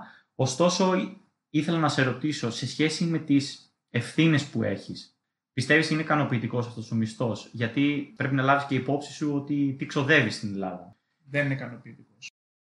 Και γι' αυτό είναι, λέω ότι είναι κομμάτι διεκδίκησης και είναι κομμάτι του πόσο θα πιέσεις και πόσο θα το ψάξεις. Μμ. Γιατί σαν ευθύνε και σαν, ε, να το πω απλά, πόσα χρήματα βγάζεις στην εταιρεία και αξίζεις παραπάνω και υπάρχει δυνατότητα για παραπάνω. Για τη θέση που έχω περιγράψει τώρα, δηλαδή το να, να κατασκευάζεις ε, βιομηχανικούς αυτοματισμούς, ε, να δουλεύεις στη βιομηχανία σε κάποια θέση ευθύνης, ε, Μμ. επίβλεψης, ε, είναι, κα- δηλαδή σίγουρα βγάζεις ε, αρκετά το, στον εργοδότη Ναι. σου, επειδή τα βλέπουμε κιόλας. Δηλαδή Ναι, δεν, εντάξει. δεν είμαστε μακριά από την Εννοείται, παραγωγή. Εμείς εννοείται. είμαστε, κόβουμε οι ίδιοι δηλαδή τα τιμολόγια. Μμ. Τα βλέπουμε τα ποσά να παίρνουν μπροστά από τα μάτια μας. Μμ. Επομένως, δεν μπορεί αυτό να συνεχίζεται επάπειρον. Ε, και το βλέπω από τους ε, μεγαλύτερους οι οποίοι εντάξει, έχουν ξεκινήσει άλλες ε, περιόδους, περάσανε κάποιες κρίσεις. Μμ. Ε, λέει, τώρα αυτοί που είναι γύρω στα 40 μπήκαν ε, σε μια δύσκολη περίοδο. Τώρα τα έχουν διεκδικήσει και κάποιοι παίρνουν αρκετά ικανοποιητικούς Ε, μισθούς. να πω ότι σε αυτό το σημείο ότι όταν βλέπεις ότι παράγεις και αποδίδεις καλά, οφείλεις να διεκδικήσεις κάτι παραπάνω εφόσον ξέρεις ότι μπορείς να κάνεις καλά τη δουλειά σου. Ε, δηλαδή είναι στο δικαίωμά σου να το διεκδικήσεις και υπάρχει και σωστός τρόπος να το κάνεις για να το κάνεις σωστά. Θέλω να Ναι. διεκδικήσει δηλαδή κάποιος, οφείλει ο εργαζόμενος όταν παράγει να μπορέσει να διεκδικήσει ένα μεγαλύτερο μισθό γιατί ε, το αξίζει, το έχει αποδείξει ότι το κάνει δηλαδή. Τα αποτελέσματα πείθουν τους πάντες ή θα έπρεπε να πείθουν τους πάντες τουλάχιστον. Πρέπει και είναι και δυνατό. Κάνεις καλό και στον εαυτό σου, κάνεις καλό γενικά στον τομέα. Γιατί είναι αυτό που λέμε χαλάνε την πιάτσα. Αν κάποιος Ναι. Δέχεται να κάνει την, μια τέτοια δουλειά ευθύνης επάπειρων για, για 900 ευρώ, για 1000 ευρώ, σημαίνει ότι αφού βρίσκουν τόσο χαμηλούς, ε, τόσο, με τόσο χαμηλό μισθό έναν εργ- εργαζόμενο, ε, μένουν χαμηλά γενικά οι μισθοί. Ενώ αν διεκδικούν όλοι, ανεβαίνει γενικά για όλο τον τομέα η απολαύη. Έτσι. Και Πολύ αυτό καλή τον κάνει συνειδητή. πιο αποδοτικό, το Ναι. τομέα είναι πιο ευχάριστος, γενικά καλύτερο και για τον εαυτό σου και για όλους. Και γίνεται, εντάξει, Ναι. είναι ένας πολύ ανταγωνιστικός χώρος και Σίγουρα. επειδή εμείς είμαστε τυχεροί γιατί είμαστε λίγοι, το πετυχαίνουμε. Κατά κύριο λόγο δηλαδή, Λίγη εννοείς της βιομηχανίας ή η μηχανική οι γενικά; μηχανικοί και συγκεκριμένα στο δικό μου τομέα δεν βρίσκουν τόσο εύκολα οι εργοδότες και άμα σε χτίσουν μετά είσαι αναντικατάστατος. Μμμ. Δηλαδή μετά πρέπει να περάσουν πολύ κόπο για να καταφέρουν να ξαναχτίσουν Ναι. έναν εργαζόμενο. Μμ. Επομένως, αν το διεκδικήσεις με το σωστό τρόπο όπως είπες, Μμ. όχι με Έτσι. λάθος τακτικές, ε, Ακριβώς. Μπορείς να, πας, πετυχαίνεις. μπορείς να πας να- στον εργοδότη σου, εάν έχεις αυτή την πρόθεση ας πούμε, και να του πεις ότι σε έξι μήνες από τώρα θα έχω πολύ καλύτερους αριθμούς. Εάν θέλεις έξι μήνες από τώρα και δεις ότι έχω καλύτερους αριθμούς και τους έχω πετύχει πρώτα τους αριθμούς, να συζητήσουμε τότε για μία αύξηση. Αυτός είναι ένας πολύ καλός τρόπος, γιατί όπως είπα πρώτα έρχονται τα αποτελέσματα σε κάτι και μετά θα ήταν καλό να ζητήσεις τη, την αύξηση. Αυτός ήταν και ένας τρόπος που αν ήμουν εγώ εργοδότης εργαζόμενος, θα ήθελα να μου έκανε κάποιος για να μπορέσω να συνεννοηθώ μαζί του, ας πούμε, για να μπορέσουμε να το πετύχουμε. Θα ήθελα να σε ρωτήσω μια, δύο-τρει τελευταίες ερωτήσεις προς το κλείσιμο του Ναι. επεισοδίου. Βλέπω καταρχάς κοινά σχέδια και patterns στη, στην ιστορία όλη αυτή την περιπέτεια. Πάντα υπάρχει το καινούριο περιβάλλον το οποίο σε αλλάζει και σε προσανατολίζει λίγο γιατί σου παρουσιάζει τις δυσκολίες με κάποιο τρόπο επιβιώνεις και προσαρμόζεσαι αποκτώντας νέες δεξιότητες και διαφοροποιώντας κιόλας ποιος είσαι και τι κάνεις. Που αυτό χρειάζεται και μια κριτική σκέψη για να το κάνεις ε, το συγκεκριμένο. Πλησιάζοντας έτσι στο τέλος, ήθελα να, αν το έχεις σκεφτεί κιόλας, να μου πεις ποια είναι τα, το επόμενο βιβλίο στη σελίδα αυτή. Δηλαδή, τι μπορεί να περιμένεις εσύ από τον εαυτό σου τον επόμενο χρόνο ή ένα-δύο χρόνια. Το έχεις σκεφτεί καταρχάς. Και αν το έχεις σκεφτεί, τι είναι αυτό που θα ήθελες να δεις; Είμαι καταρχάς σε, σε ένα στάδιο που ακόμα προσπαθώ να ισορροπήσω στην καινούργια μου θέση, γιατί έκανα μια απότομη αλλαγή. Μμ. Τώρα έχω βρει πλέον τα πατήματά μου. Αυτό που είναι σημαντικό για μένα είναι να εξελίσσουμε συνέχεια. Δηλαδή θέλω αμέσως δηλαδή να, να βρίσκω, να κοιτάω τους επόμενους έξι μήνες, τον επόμενο ένα χρόνο και να πω ότι θα ήθελα να, να μπορώ να κάνω αυτό σε έξι μήνες Μμ. ή να έχω ασχοληθεί με το συγκεκριμένο. Μμμ. Αυτό είναι ωραίο στη, στη θεωρία. Στην πράξη όμως ε, στον εργασιακό χώρο, επειδή δεν, ε, δεν είμαι επιχειρηματίας, ούτε στο συγκεκριμένο τομέα μπορώ εύκολα να, να κάνω κάτι, να, να χτίσω κάτι από το μηδέν, Μμ. ε, εξαρτιόμαι αρκετά από τον εργοδότη μου. Μμ. Ε, επομένως, ε, μπορεί εγώ να θέλω να ασχοληθώ με μια καινούργια τεχνολογία, αλλά αν ο εργοδότης μου δεν έχει έργο ή αν ε, Ναι. δεν θα βγάλει λεφτά Πώς θα ή αν είναι- δικαιολογήσεις. αν είναι Ναι. τεράστιο ρίσκο, δεν θα, δεν θα έρθει στο, στο γραφείο μου, δεν θα έρθει στον πάγκο μου αυτή η εργασία ποτέ και δεν, μπορώ, δεν μπορείς εύκολα να, να το στρέψεις προς τα εκεί, ούτε μπορείς να αλλάξεις τις στρατηγικές της εταιρείας. Δηλαδή εμένα ένα υλικό μπορεί να μου αρέσει περισσότερο ή να μου αρέσει περισσότερο ένας τρόπος ελέγχου λίγο καλύτερος, αλλά αν το κόστος και αν οι ανάγκες του πελάτη δεν το καλύπτουν, δεν μπορώ να το εφαρμόσω. Ναι, κατανοητό. συγκεκριμένα. ναι, εννοείται. Άρα που καταλήγω με αυτόν τον τεράστιο πρόλογο ότι συνεχίζω να, να διαβάζω και να ψάχνω με, με τον τομέα ε, χωρίς να δεν, δεν αλλάζω το τομέα, παραμένω στον αυτοματισμό. Ε, έχω σκοπό να κάνω μαθήματα και για άλλα και για άλλες ε, εκφάνσεις δηλαδή που μπορεί να υπάρχουν καινούργιες τεχνολογίες γιατί είμαστε σε ένα turning point και σε αυτό το κομμάτι που είναι πολύ τεχνικό να σου πω έχει να κάνει περισσότερο με το πώς μεταδίδεται η πληροφορία το πάει προς το να αλλάξει Μμ. ε, στον τομέα ενώ είναι πολύ σταθερός ο τομέας για πάρα πολλά χρόνια τώρα μπαίνει η κουβέντα γι' αυτό Υπονοείς, ας πούμε, εισαγωγή π.χ. Internet of Things ή αυτό κάτι τέτοιο. ακριβώς μπαίνει μέσα το Internet of Σε Things κατάλαβα. μπαίνει μέσα το cloud είσαι Ναι. ψαχμένος Προσπα... Κάτι προσπαθούμε να κάνουμε κι εμείς, σαν σύμβουλοι, μελλοντικοί. ε, υπάρχει και αυτό Οπότε λίγο. μιλάς για big data λίγο, λίγο Internet of Things, ας πούμε, πώς θα Ε, αξιοποιηθείς τον πώς τομέας, θα να χρησιμοποιήσεις μειώσεις τους το χρόνους cloud. κτλ. Ε, υπάρχει θέμα με την αξιοπιστία ακόμα σε αυτό, αλλά Μμ. μπορείς να το κάνεις σε συνδυασμό. Δηλαδή, εμείς θέλουμε καλώδια στη βιομηχανία, δεν θέλουμε Wi-Fi, δεν θέλουμε κάτι που Α. μπορεί να πέσει. Κατάλαβα. Αλλά μπορείς να το κάνεις στο παράλληλο και να υπάρχει τουλάχιστον η πληροφορία από το cloud. Δηλαδή, να μπω Μμ. εγώ από το κινητό μου και να ελέγξω μια εγκατάσταση στη Μόσχα που έχω φτιάξει και να πω «Α, τι ωραία που είναι η θερμοκρασία του αντιδραστήρα». Ναι, Μια κατάλαβα. χαρά. Ξέρεις, τι σκεφτόμουν να σου πω την αλήθεια. Όταν λέγαμε για τους προγραμματιστές ε, στην κουβέντα μας, αυτούς δηλαδή που είναι οι προγραμματιστές που φτιάχνουν τους αυτοματισμούς και λέγαμε ότι είναι στο γραφείο του κτλ. Εγώ σκεφτόμουν μόνο remotely, μόνο απομακρυσμένα να κάνουν τέτοιους ελέγχους στον κώδικα, με αισθητήρες, με όλα αυτά. Κάτι το οποίο συμβαίνει και σε άλλους τομείς. Και στη γεωργία, ας πούμε, συμβαίνει με την έξυπνη γεωργία. Οπότε καταλαβαίνω λίγο που είναι το turning point που λες. Βιομηχανία είναι η γεωργία για μένα. Οπότε, άμα μεθεί σε πέντε χρόνια να φτιάχνω ρομποτικούς Να πετάμε βραχίονες drones πάλι. που θα μαζεύουν ελιές, ε, Ναι. είναι, εγώ πάλι βιομηχανικό αυτοματισμό θα το φέρω. Σωστά, σωστά. Οπότε, είναι αυτά τα καινούργια πράγματα που έρχονται στον τομέα και με ενδιαφέρουν και σίγουρα θα ψαχτώ σε αυτά. Θέλω να επενδύσω χρόνο και επίσης είναι και εφαρμογές που με ενδιαφέρουν. Δηλαδή τώρα είμαι σε, σε κίνηση αε- αερίων και ρευστών, δηλαδή σε, κυρίως σε αντλίες, Μμ. σε βαλβίδες. Με ενδιαφέρουν και άλλοι τομείς κίνησης, δηλαδή με ενδιαφέρει η ρομποτική στη βιομηχανία πολύ. Επομένως θα ψαχτώ ακαδημαϊκά, δηλαδή ψάχνοντας ε, και αυτούς τους τομείς και αναλόγως τι θα προκύψει και στην εταιρεία που θα είμαι τώρα Και τις τι- ευκαιρίες που θα σου και δοθούν. τι ευκαιρίες κιόλας. άλλες Ναι, μπορούν να εννοείται, δοθούν. εννοείται. Είμαι ανοιχτός σε αυτά τα ενδεχόμενα. Ωραία.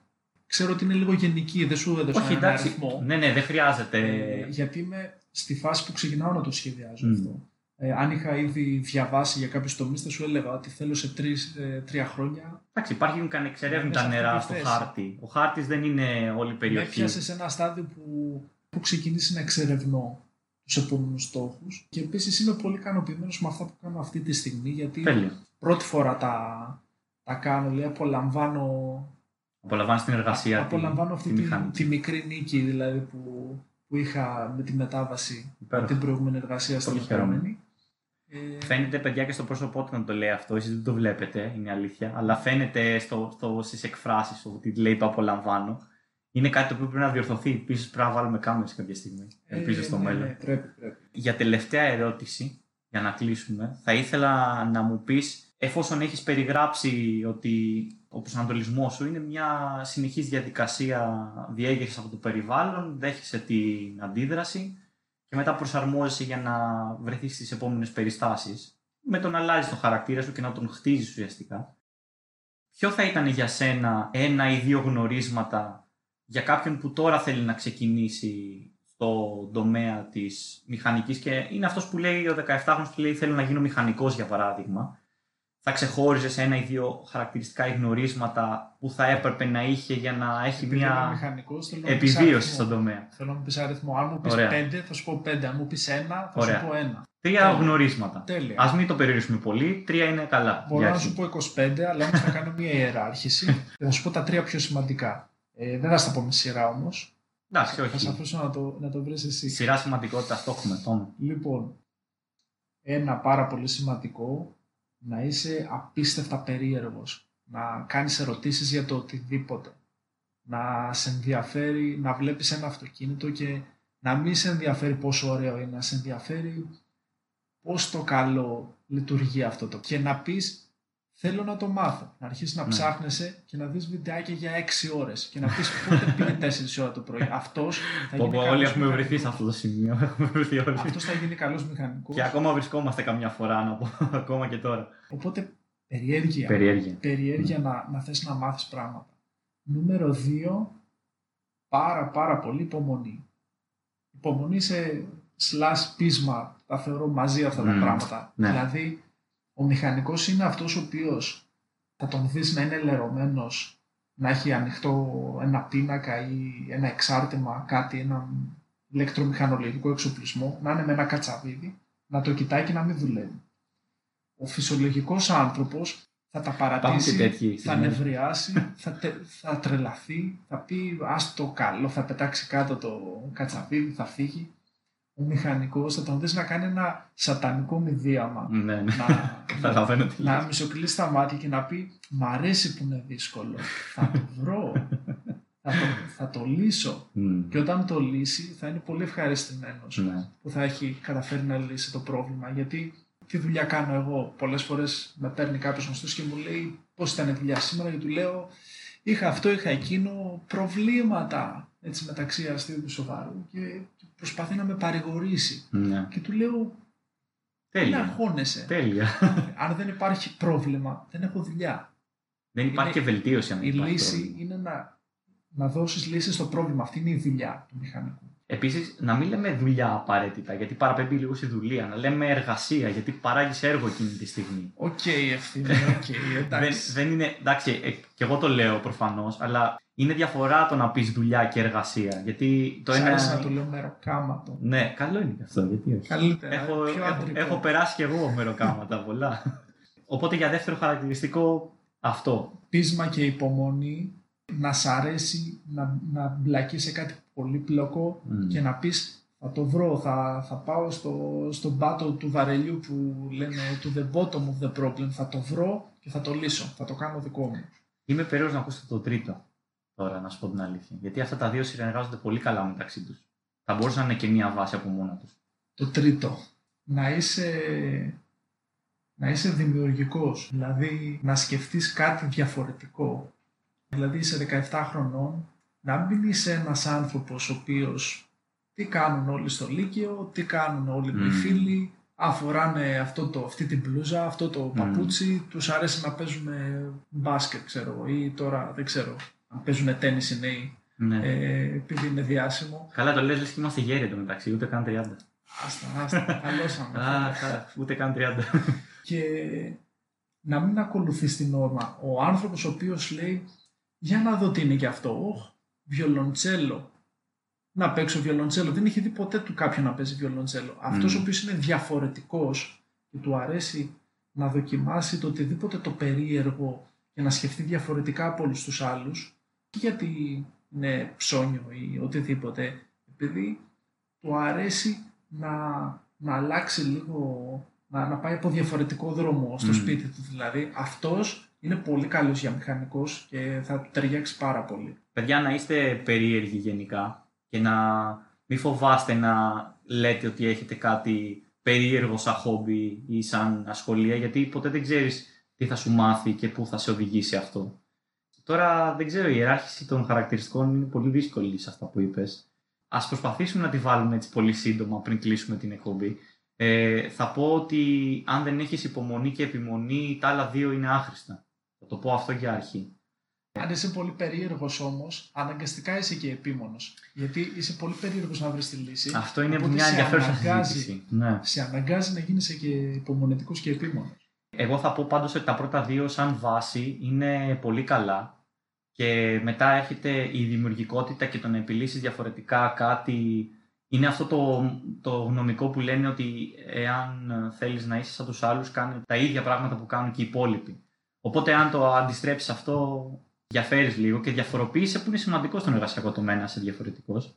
Για αρχή είναι καλά αυτά τα δύο σαν βάση. Από εκεί και πέρα να πούμε ότι όταν εννοούμε ότι πρέπει να έχει αυτά τα χαρακτηριστικά, δεν εννοούμε για να μην φοβήσουμε κάποιον και τον αποτρέψουμε, όχι ότι είσαι 17 χρονών και αυτά τα έχεις ένα προς ένα όλα, απλά να είσαι διαθέσιμος και να έχεις την ευκαιρία και τη θέληση να τα καλλιεργήσεις αυτά τα χαρακτηριστικά. Αυτά θα σε βοηθήσουν πάρα πολύ, γιατί δεν θέλω να τα ακούσει κάποιος και να πει: Εγώ δεν τα έχω αυτά, δεν μπορώ να είμαι.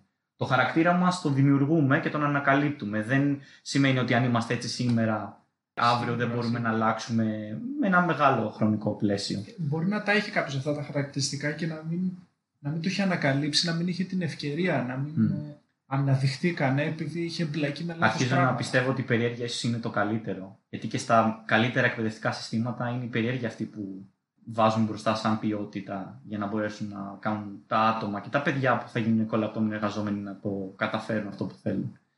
Κώστα, να σε ευχαριστήσω πολύ. Μιλήσαμε μόνο δύο ώρες και 9 λεπτά, τα οποία μου φάνηκαν σαν 45 λεπτά θα έλεγα την αλήθεια. Εγώ νόμιζα ήταν ε, κάνα δεκάλεπτο όλο αυτό. Έχω Πιστε- να πω πολλά ακόμα. Ναι, το, το πιστεύω. Θα ανανεώσουμε το ραντεβού μας, είναι 8 Δεκάτου σήμερα, του 2021. Θα ανανεώσουμε το ραντεβού μας για 8 Δεκάτου του 2022, όπου θα κάνουμε μια follow-up κουβέντα να δούμε στο πώς ε, εξελίχθηκε η Πολύ θέση καλά, που πολύ βρίσκεσαι καλά, τώρα. εννοείται. Έτσι κι αλλιώς ο προσανατολισμός είναι κάτι το οποίο διαρκεί συνέχεια, δεν Ναι, μένεις αυτό ποτέ Δεν στάσιμος. αλλάζει ποτέ. Δεν μένεις ποτέ στάσιμος. Να σε ευχαριστήσω πολύ. Και εγώ ευχαριστώ για αυτή την ευκαιρία. Αισθάνθη- αισθάνομαι λίγο πιο μηχανικός τώρα, να σου πω την αλήθεια, χωρίς να έχω μπει καθόλου στον κλάδο. Σαν τρόπο σκέψης Μήπως να το εννοώ. ξανασκεφτείς, μήπως είσαι περίεργος, Δεν ξέρω, είμαι πολύ περίεργος. μήπως είσαι δημιουργικός. και από εκεί και πέρα θα δούμε μήπως ε, μας δώσεις κάποιο email και στο Patreon μπορούμε να βάλουμε μια μορφή επικοινωνίας αν κάποιος χρειαστεί κάτι περαιτέρω Βεβαίως, εγώ είμαι Να- διαθέσιμος αν θέλει κάποιος ε, να επικοινωνήσει μαζί σου. να μάθει κάποια πράγματα πιο λεπτομερή δηλαδή για την ιστορία μου, αν μπορώ να τον βοηθήσω σε κάτι. Γενικά είμαστε κλάδος που βοηθάμε ένας τον άλλον. Έχουμε πολύ αλληλεγγύη. Κάτι που πρέπει να καλλιεργήσουμε όλοι μεταξύ μας και αυτοί που ακούν και αυτοί που κάθονται εδώ πέρα και μιλάνε στα μικρόφωνα αλλά και όλοι οι υπόλοιποι. Είναι καλό να υπάρχει αλληλεγγύη γιατί παιδιά είναι δύσκολο να μπεις σε τομείς. Θέλεις υποστήριξη, δεν είναι κάτι το οποίο πρέπει να το τραβήξεις αυτό μόνος σου. Και αυτό είναι κάτι το οποίο προσπαθούμε να βελτιώσουμε εδώ πέρα με την εκπομπή. Κώστα, να σε ευχαριστήσω άλλη μια φορά. Ανανεώνουμε το ραντεβού μας σε ένα χρόνο από Βεβαίως, τώρα. βεβαίως, ναι, ναι, σε ένα χρόνο. Φτάνοντας στο τέλος της εκπομπής, ελπίζω πραγματικά να βρήκες τις πληροφορίες που χρειάζεσαι και να γράψεις στα σχόλια ποιες ερωτήσεις μου ξέφυγαν για να τις κάνω στο επόμενο. Αν έχεις απορίες θα με βρεις στο Instagram και στο email και αν σου έδωσε αξία το επεισόδιο μπορείς να το μοιραστείς και να κάνεις ένα σχόλιο για να το προωθήσει ο αλγόριθμος στα άτομα που το χρειάζονται. Αν θέλεις να με υποστηρίξεις μπορείς μέσω του Patreon, link στην περιγραφή, ώστε η εκπομπή να μαζέψει όλες τις επαγγελματικές ιστορίες. Μόλις άκουσες μία από αυτές, ποια θα είναι η δική σου; Σε περιμένω στην εκπομπή. Τα λέμε στο επόμενο.